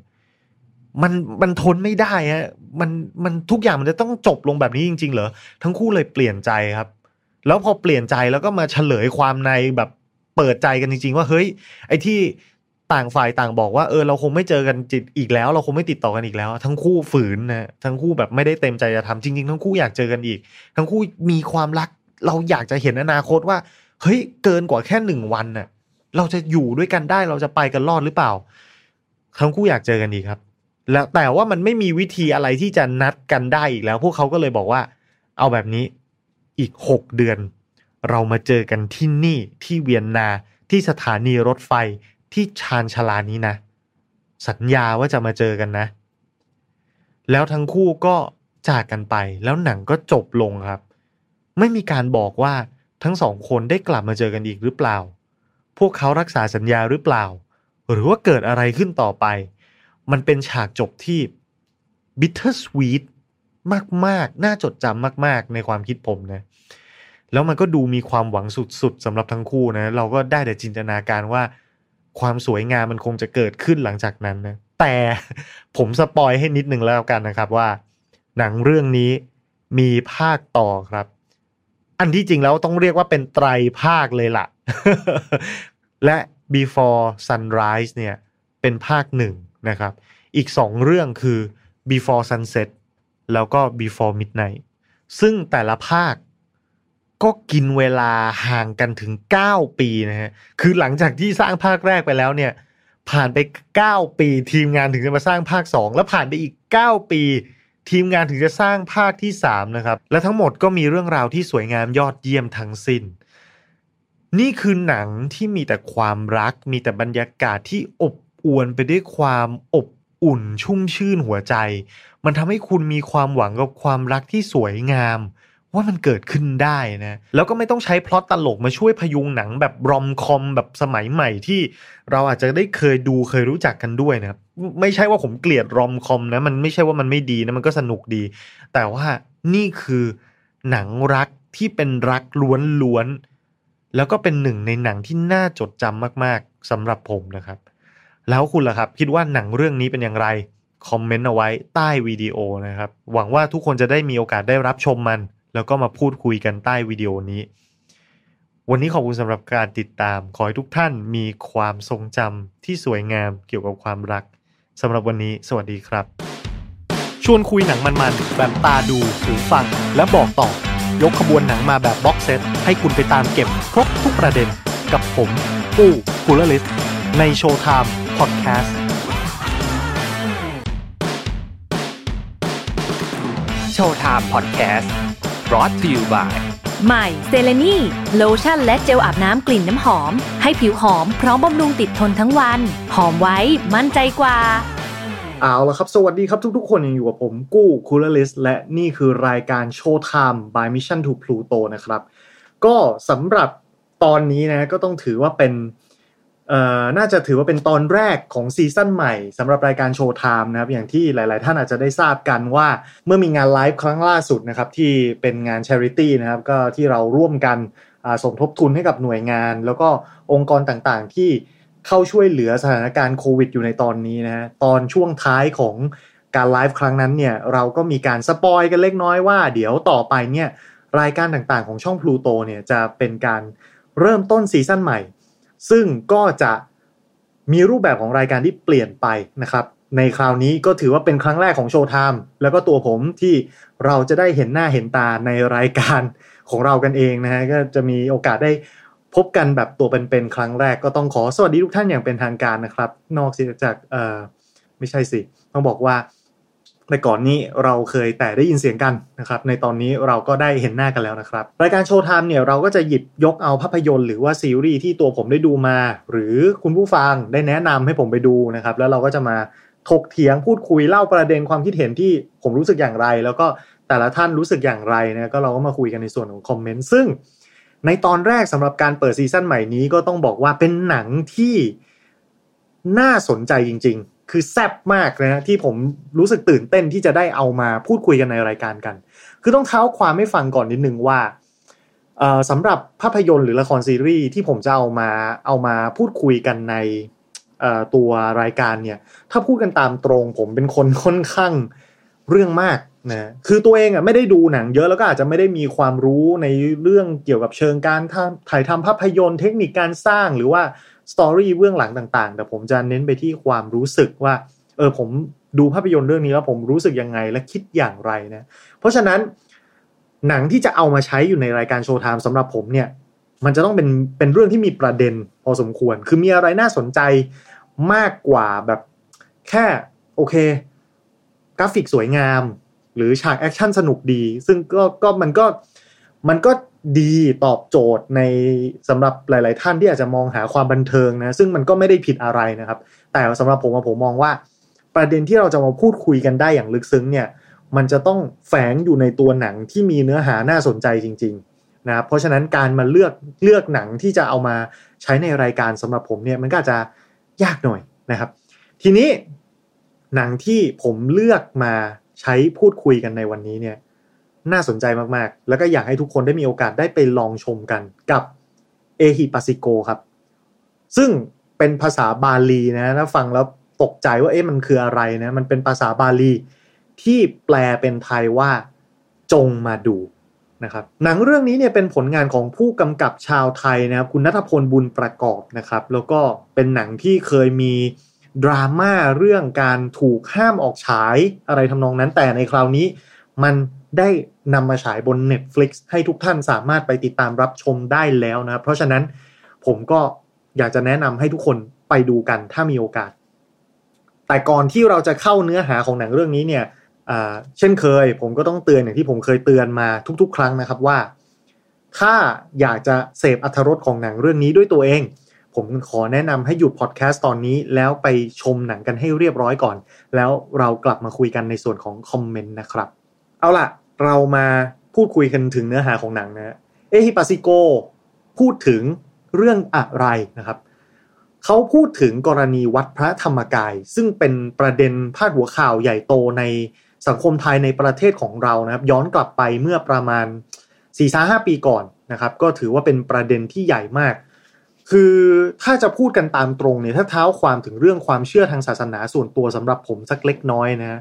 ผมมีความรู้สึกว่า ผมไม่ได้มีความซาบซึ้งกับประเด็นศาสนามากมายขนาดนั้นสำหรับผมแล้วศาสนาเนี่ยไม่ได้เป็นสิ่งที่ยึดเหนี่ยวจิตใจอะไรผมขนาดนั้น จริงอยู่ว่าเราเกิดมาเรามีศาสนาพุทธอยู่ในบัตรประชาชน ครอบครัว พ่อแม่พี่น้อง สภาพแวดล้อมที่เราเติบโตมานั้นเป็นเป็นเป็นพุทธทั้งหมดนะครับ ก็เราก็มีหลาย ๆ จุดที่เราซึมซับเราถูก ประทับตาฝังลงไปในในหัวจิตหัวใจในสิ่งที่เรายึดถือก็จะมีสิ่งเหล่านี้หลงเหลืออยู่บ้าง แต่เมื่อยิ่งโตขึ้นมา แล้วผมไม่ได้สนใจผมไม่ได้สนใจศาสนาในแง่ของความเชื่อ หรือเป็นเครื่องยึดเหนี่ยวจิตใจ แต่ผมศึกษาศาสนาในลักษณะของประวัติศาสตร์ จุดกำเนิดของมันมาจากไหน รูปแบบของมันเป็นยังไง แล้วมันถูกนำไปใช้เป็นอะไรนะครับ ซึ่งในประวัติศาสตร์ของมนุษยชาติเนี่ยแน่นอนเราก็เห็นว่าศาสนามีผลกับวัฒนธรรม หรือการเมืองค่อนข้างมากนะซึ่งมันก็เป็นเรื่องราวที่น่าสนุกน่าสนใจดีมากกว่าแบบคำสอนเรื่องความถูกต้องความดีงาม ซึ่งอันนี้เนี่ยผมคิดว่าถ้าเราเป็นคนที่มีสติ เราเป็นคนที่มีเหตุผลนะครับ มันก็สามารถที่จะแยกแยะออกได้ด้วยตัวเองอยู่แล้วว่ามันเราควรจะทำอะไรหรือเราไม่ควรจะทำอะไรนะ แต่อันนี้ก็ไม่ถือโทษโกรธกันนะ ใครจะ ผมมองว่าผมให้ผมมองว่าผมให้ความเคารพกับคนทุกคนที่มีความคิดเห็นไม่เหมือนกันละกัน แน่นอน ศาสนาทุกศาสนาคำสอนทุกคำสอนที่เขาตั้งใจสื่อสารในสิ่งที่ดีงามออกมา เป็นเครื่อง ยึดเหนี่ยวจิตใจให้กับคนทำตัวเองให้ดียิ่งขึ้น อันนี้ก็เป็นเรื่องที่น่านับถือนะครับคำสอนเหล่านั้นก็ถือว่าเป็นข้อดีเป็นเรื่องที่ดีก็เป็นสิ่งที่น่าเลื่อมใสนะครับ ไม่มีปัญหาถ้าใครจะจะยึดถือศาสนาถึงแม้ว่าผมอาจจะไม่ได้เชื่อเรื่องศาสนามากนักโอเค นี่คือจุดที่อยากจะเคลียร์ให้ทุกท่านที่รับชมได้เข้าใจกันตั้งแต่แรก ทีนี้เรื่องราวเกี่ยวกับพระธรรมกายเนี่ยมันเกิดอะไรขึ้นนะคือหนังเรื่องนี้เนี่ยถ้า ถ้าใครจำได้สถานการณ์บ้านเมืองย้อนกลับไปสมัยที่ยังมีวัดพระธรรมกายอยู่ ผมซึ่งเป็นคนที่ไม่ได้อินกับศาสนา แล้วมีมุมมองที่เหมือนกับคนที่ยืนอยู่ไกลๆแล้วมองเข้ามา ผมรู้จักกับวัดพระธรรมกายในลักษณะที่เขาจะมีงานใหญ่ ๆ เกิดขึ้น เช่นบวชพระสงฆ์พร้อมกันแสนรูป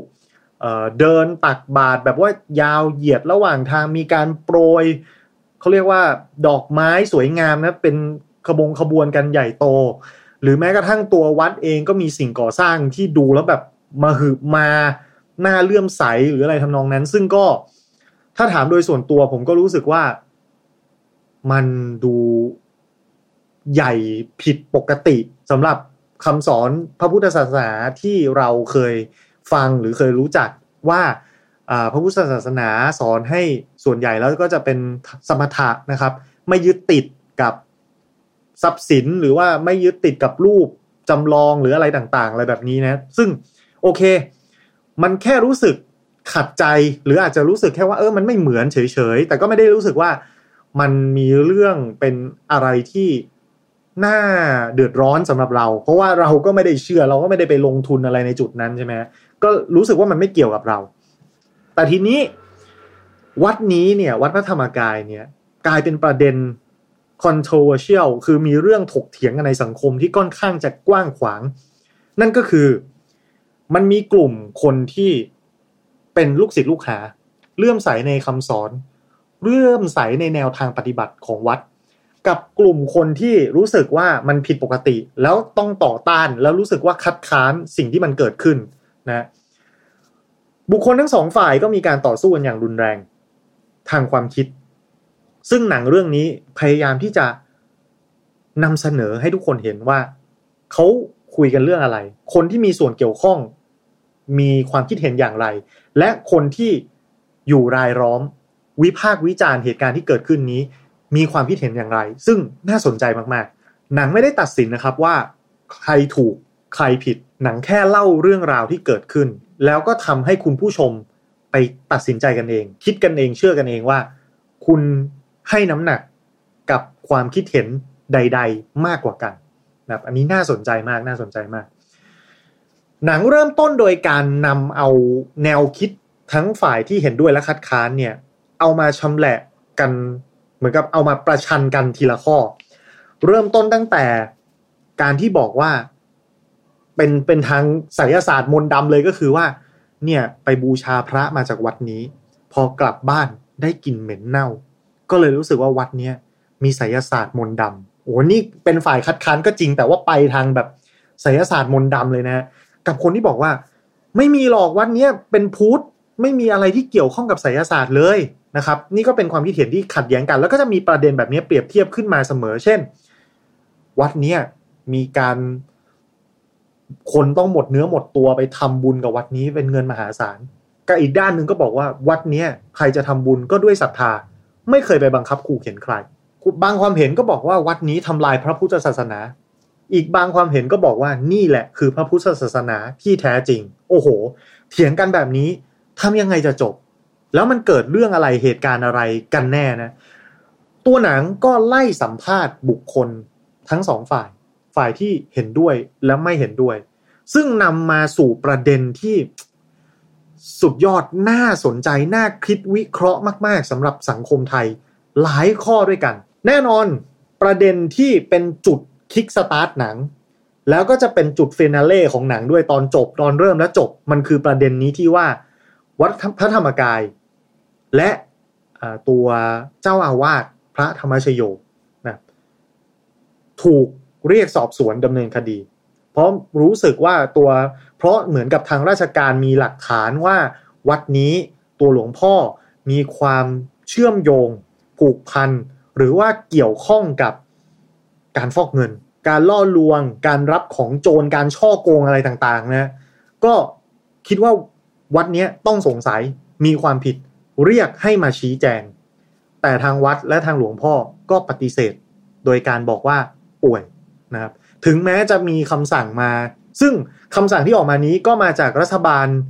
คอสชนะฮะก็คือก่อนที่จะมีการเลือกตั้ง ก็เป็นรัฐบาลที่มีผู้นำปัจจุบันนะครับ ในตอนนั้นก็คือเป็นเหตุการณ์ในช่วงประมาณ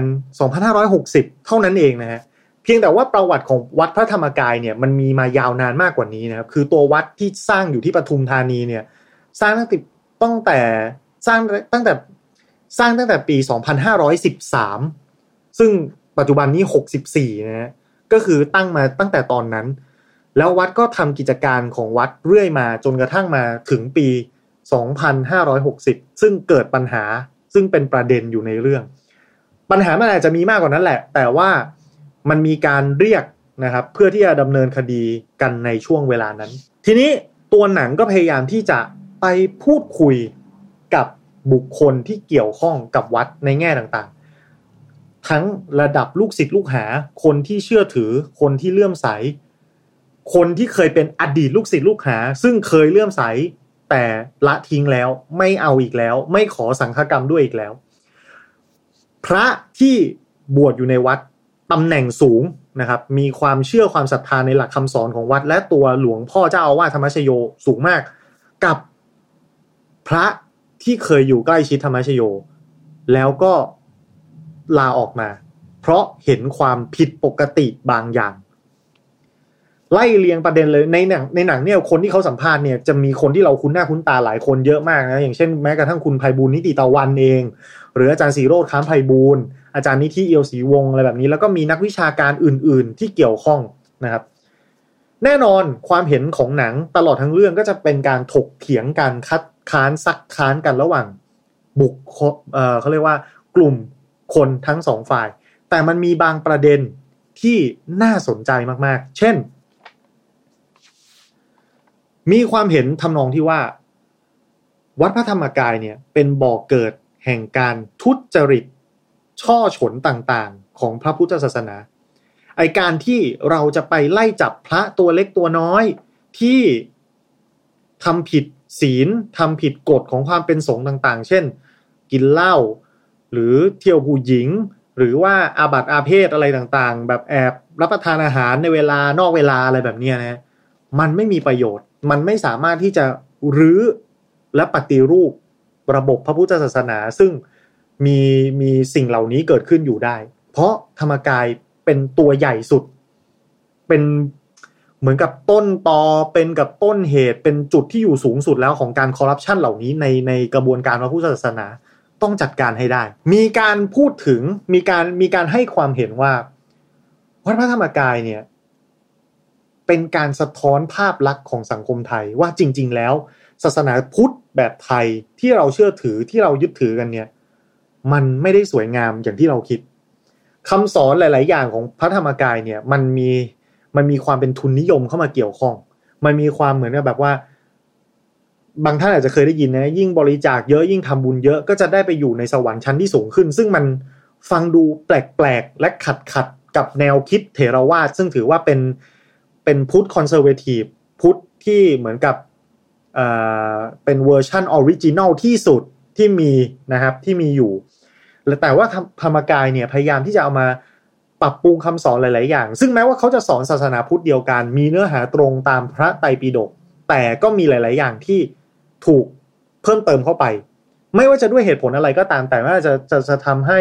คำสอนเขาฟังง่ายขึ้นคำสอนของเขา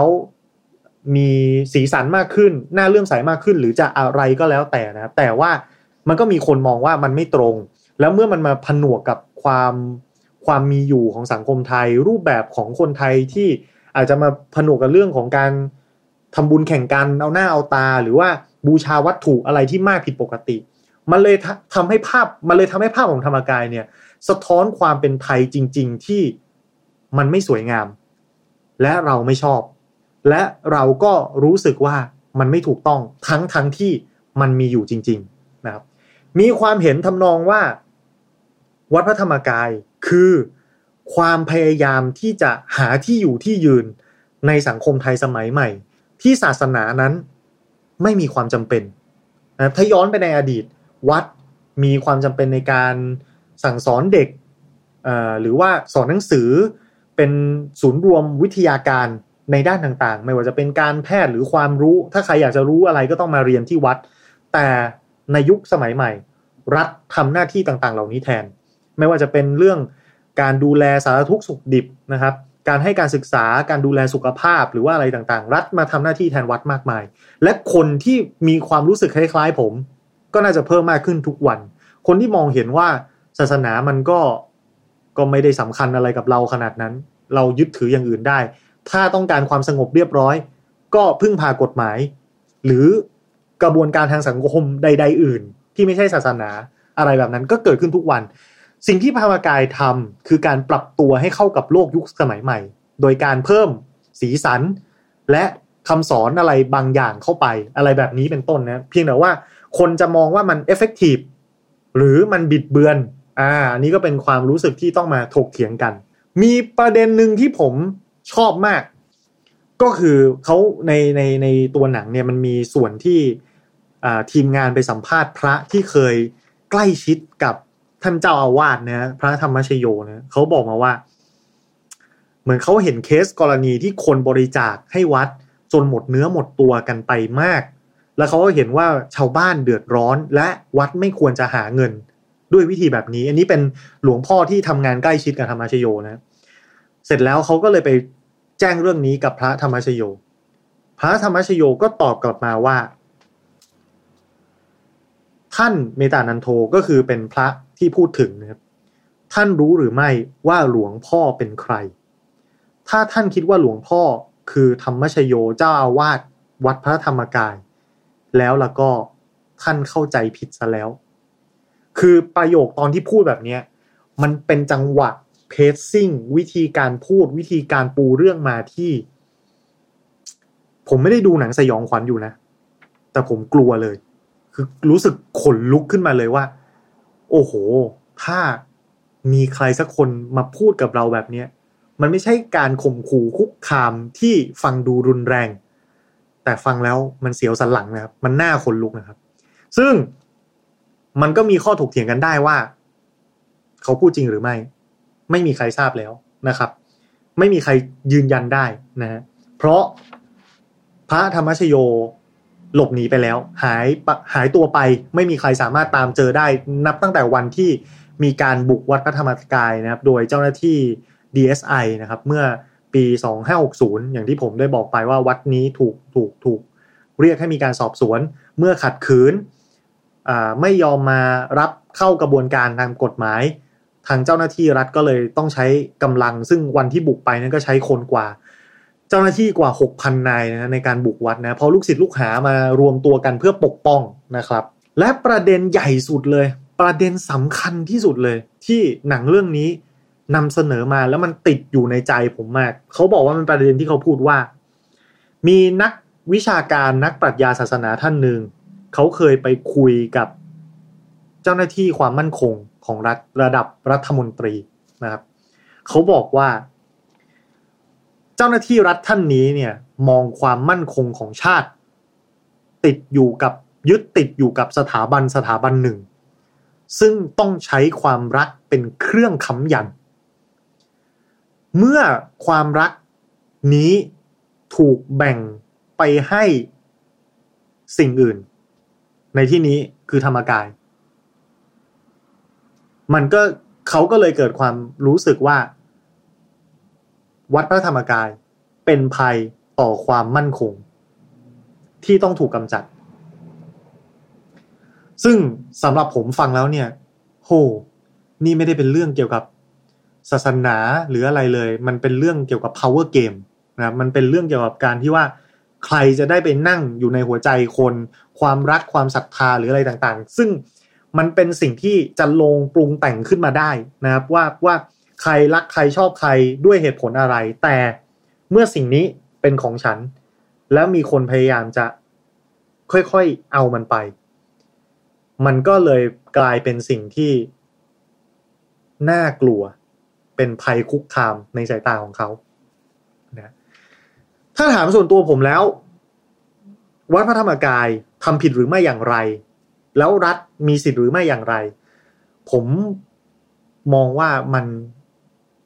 มันเหมือนกับวัดนี้เนี่ย ไปคิดสูตรสำเร็จอะไรขึ้นมาใหม่สักอย่าง มันทำให้เกิดความ popular เราดูงาน presentation ของธรรมกายเนี่ยต้องบอกว่าไม่ธรรมดานะครับ คือทุกอย่างทุกตอนแม้แต่สมัยก่อนที่เขามีทีวีช่องของเขาเองเนี่ยนะมันถูก present ออกมาอย่างอลังการยิ่งใหญ่ พิธีกรรมแน่น มันทำให้เกิดความเลื่อมใสศรัทธา อันนี้คือ อันนี้คือผมมองว่ามันเป็นเรื่อง basicมาก ๆ นะเพราะว่าไม่ใช่แค่วัดพระธรรมกายที่ที่ทำอะไรยิ่งใหญ่ใหญ่โต เพื่อที่จะเรียกศรัทธาจากปวงชนนะในอดีตเรามีตัวอย่างมากมาย วัดฝรั่ง ก็ทำอย่างนี้เวลาเขาทำไมเอ่อเขาต้องสร้างโบสถ์สร้างวิหารใหญ่โตกัน เพราะมันทำให้เกิดความเลื่อมใสศรัทธาทำไมเขาถึงมีการจัดแถวขบวนพาเหรดเดินสวนสนาม ต้องมีความพร้อมเพรียง ต้องคัดนู่นนี่นั่นต้องเตรียมการ เพราะว่างานพรีเซนเทชันออกมาแล้วมันสวย มันจับใจคน มันทำให้เกิดความเลื่อมใสศรัทธาอย่างที่ผมบอกธงทิวแถวที่เรียงกันทอดไปยาวสุดลูกหูลูกตา จำนวนลูกศิษย์ลูกหาที่มันนั่งกันมหาศาลคนที่เข้ามาร่วมงานกันมหาศาลเราเคยเห็นภาพคล้ายๆกันแบบนี้ กับหน่วยงานอะไรอื่นๆ ถ้าไปหาประวัติศาสตร์ดูนะผมไม่อยากจะเทียบว่ามันใกล้เคียงอะไร คือพอเห็นครั้งแรกแล้วนึกถึงอะไรเนี่ย แล้วเขาทำแบบเนี้ยแล้วเขาได้รับผลประโยชน์อย่างมหาศาลทางเศรษฐกิจ เมื่อมีคนเริ่มสายมีลูกศิษย์ลูกหาเยอะ มันมีตัวเงินเข้ามา แล้วกลุ่มลูกศิษย์ลูกหา ก็มีหลายชนชั้น จะบอกว่าเป็นคนชั้นกลางล่างสูง คนที่มีเส้นสาย คนที่เป็นพ่อค้านักธุรกิจ คนที่เป็นข้าราชการ ซึ่งเขาสามารถที่จะจับกลุ่มจับขั้วกัน ก่อให้เกิดผลประโยชน์ที่มากยิ่งขึ้นได้ เขาหาแรงงานได้ เขาหาช่องทางธุรกิจได้ หรือภาษาบ้านๆที่เราเรียกว่าคอนเน็ชันนี่แหละครับ ในการที่จะสร้าง อิทธิพลให้กับสังคมไทยได้ในหลายระดับนะครับ เพราะฉะนั้นแน่นอนฝ่ายที่เป็นรัฐฝ่ายที่เป็นผู้ปกครอง มันไม่สามารถปล่อยให้เกิดกรณีเป็นรัฐซ้อนรัฐขึ้นมาอยู่ในนั้นได้ ก็เลยต้องมีการปราบกันเกิดขึ้น แต่อันนี้เป็นความคิดเห็นส่วนตัวของผม มันเป็นอาจจะไม่ตรงหรืออาจจะตรงกับท่านคุณผู้ชมผู้ฟังนะครับ ก็ไม่มีปัญหา ผมคิดว่าเรื่องนี้เราแลกเปลี่ยนพูดคุยกันได้ และมันสำคัญอย่างยิ่งที่เราจะต้องทำเช่นนั้นนะเพราะว่านี่คือกรณีศึกษาที่หาได้ยากที่จะเกิดขึ้นในสังคมไทยนะครับ เพราะฉะนั้นผมคิดว่ามันเป็นสิ่งที่เราควรจะเรียนรู้กันไว้และ จะชอบหรือไม่ชอบอย่างไร ผิดปกติหรือไม่ คนเราก็ต้องศึกษาประวัติศาสตร์ คนเราก็ต้องเรียนรู้อดีต เพื่อที่จะทำให้อนาคตมันดีขึ้นนะครับ วันนี้ก็ขอฝากไว้เพียงเท่านี้สำหรับเอฮิปาซิโกจงไปดู วันนี้ขอบคุณสำหรับการติดตาม แล้วพบกันใหม่คราวหน้าสำหรับวันนี้ สวัสดีครับ Showtime Podcast Presented by เซเลนีโลชั่นและเจลอาบน้ำกลิ่นน้ำหอม หอมไว้ มั่นใจกว่า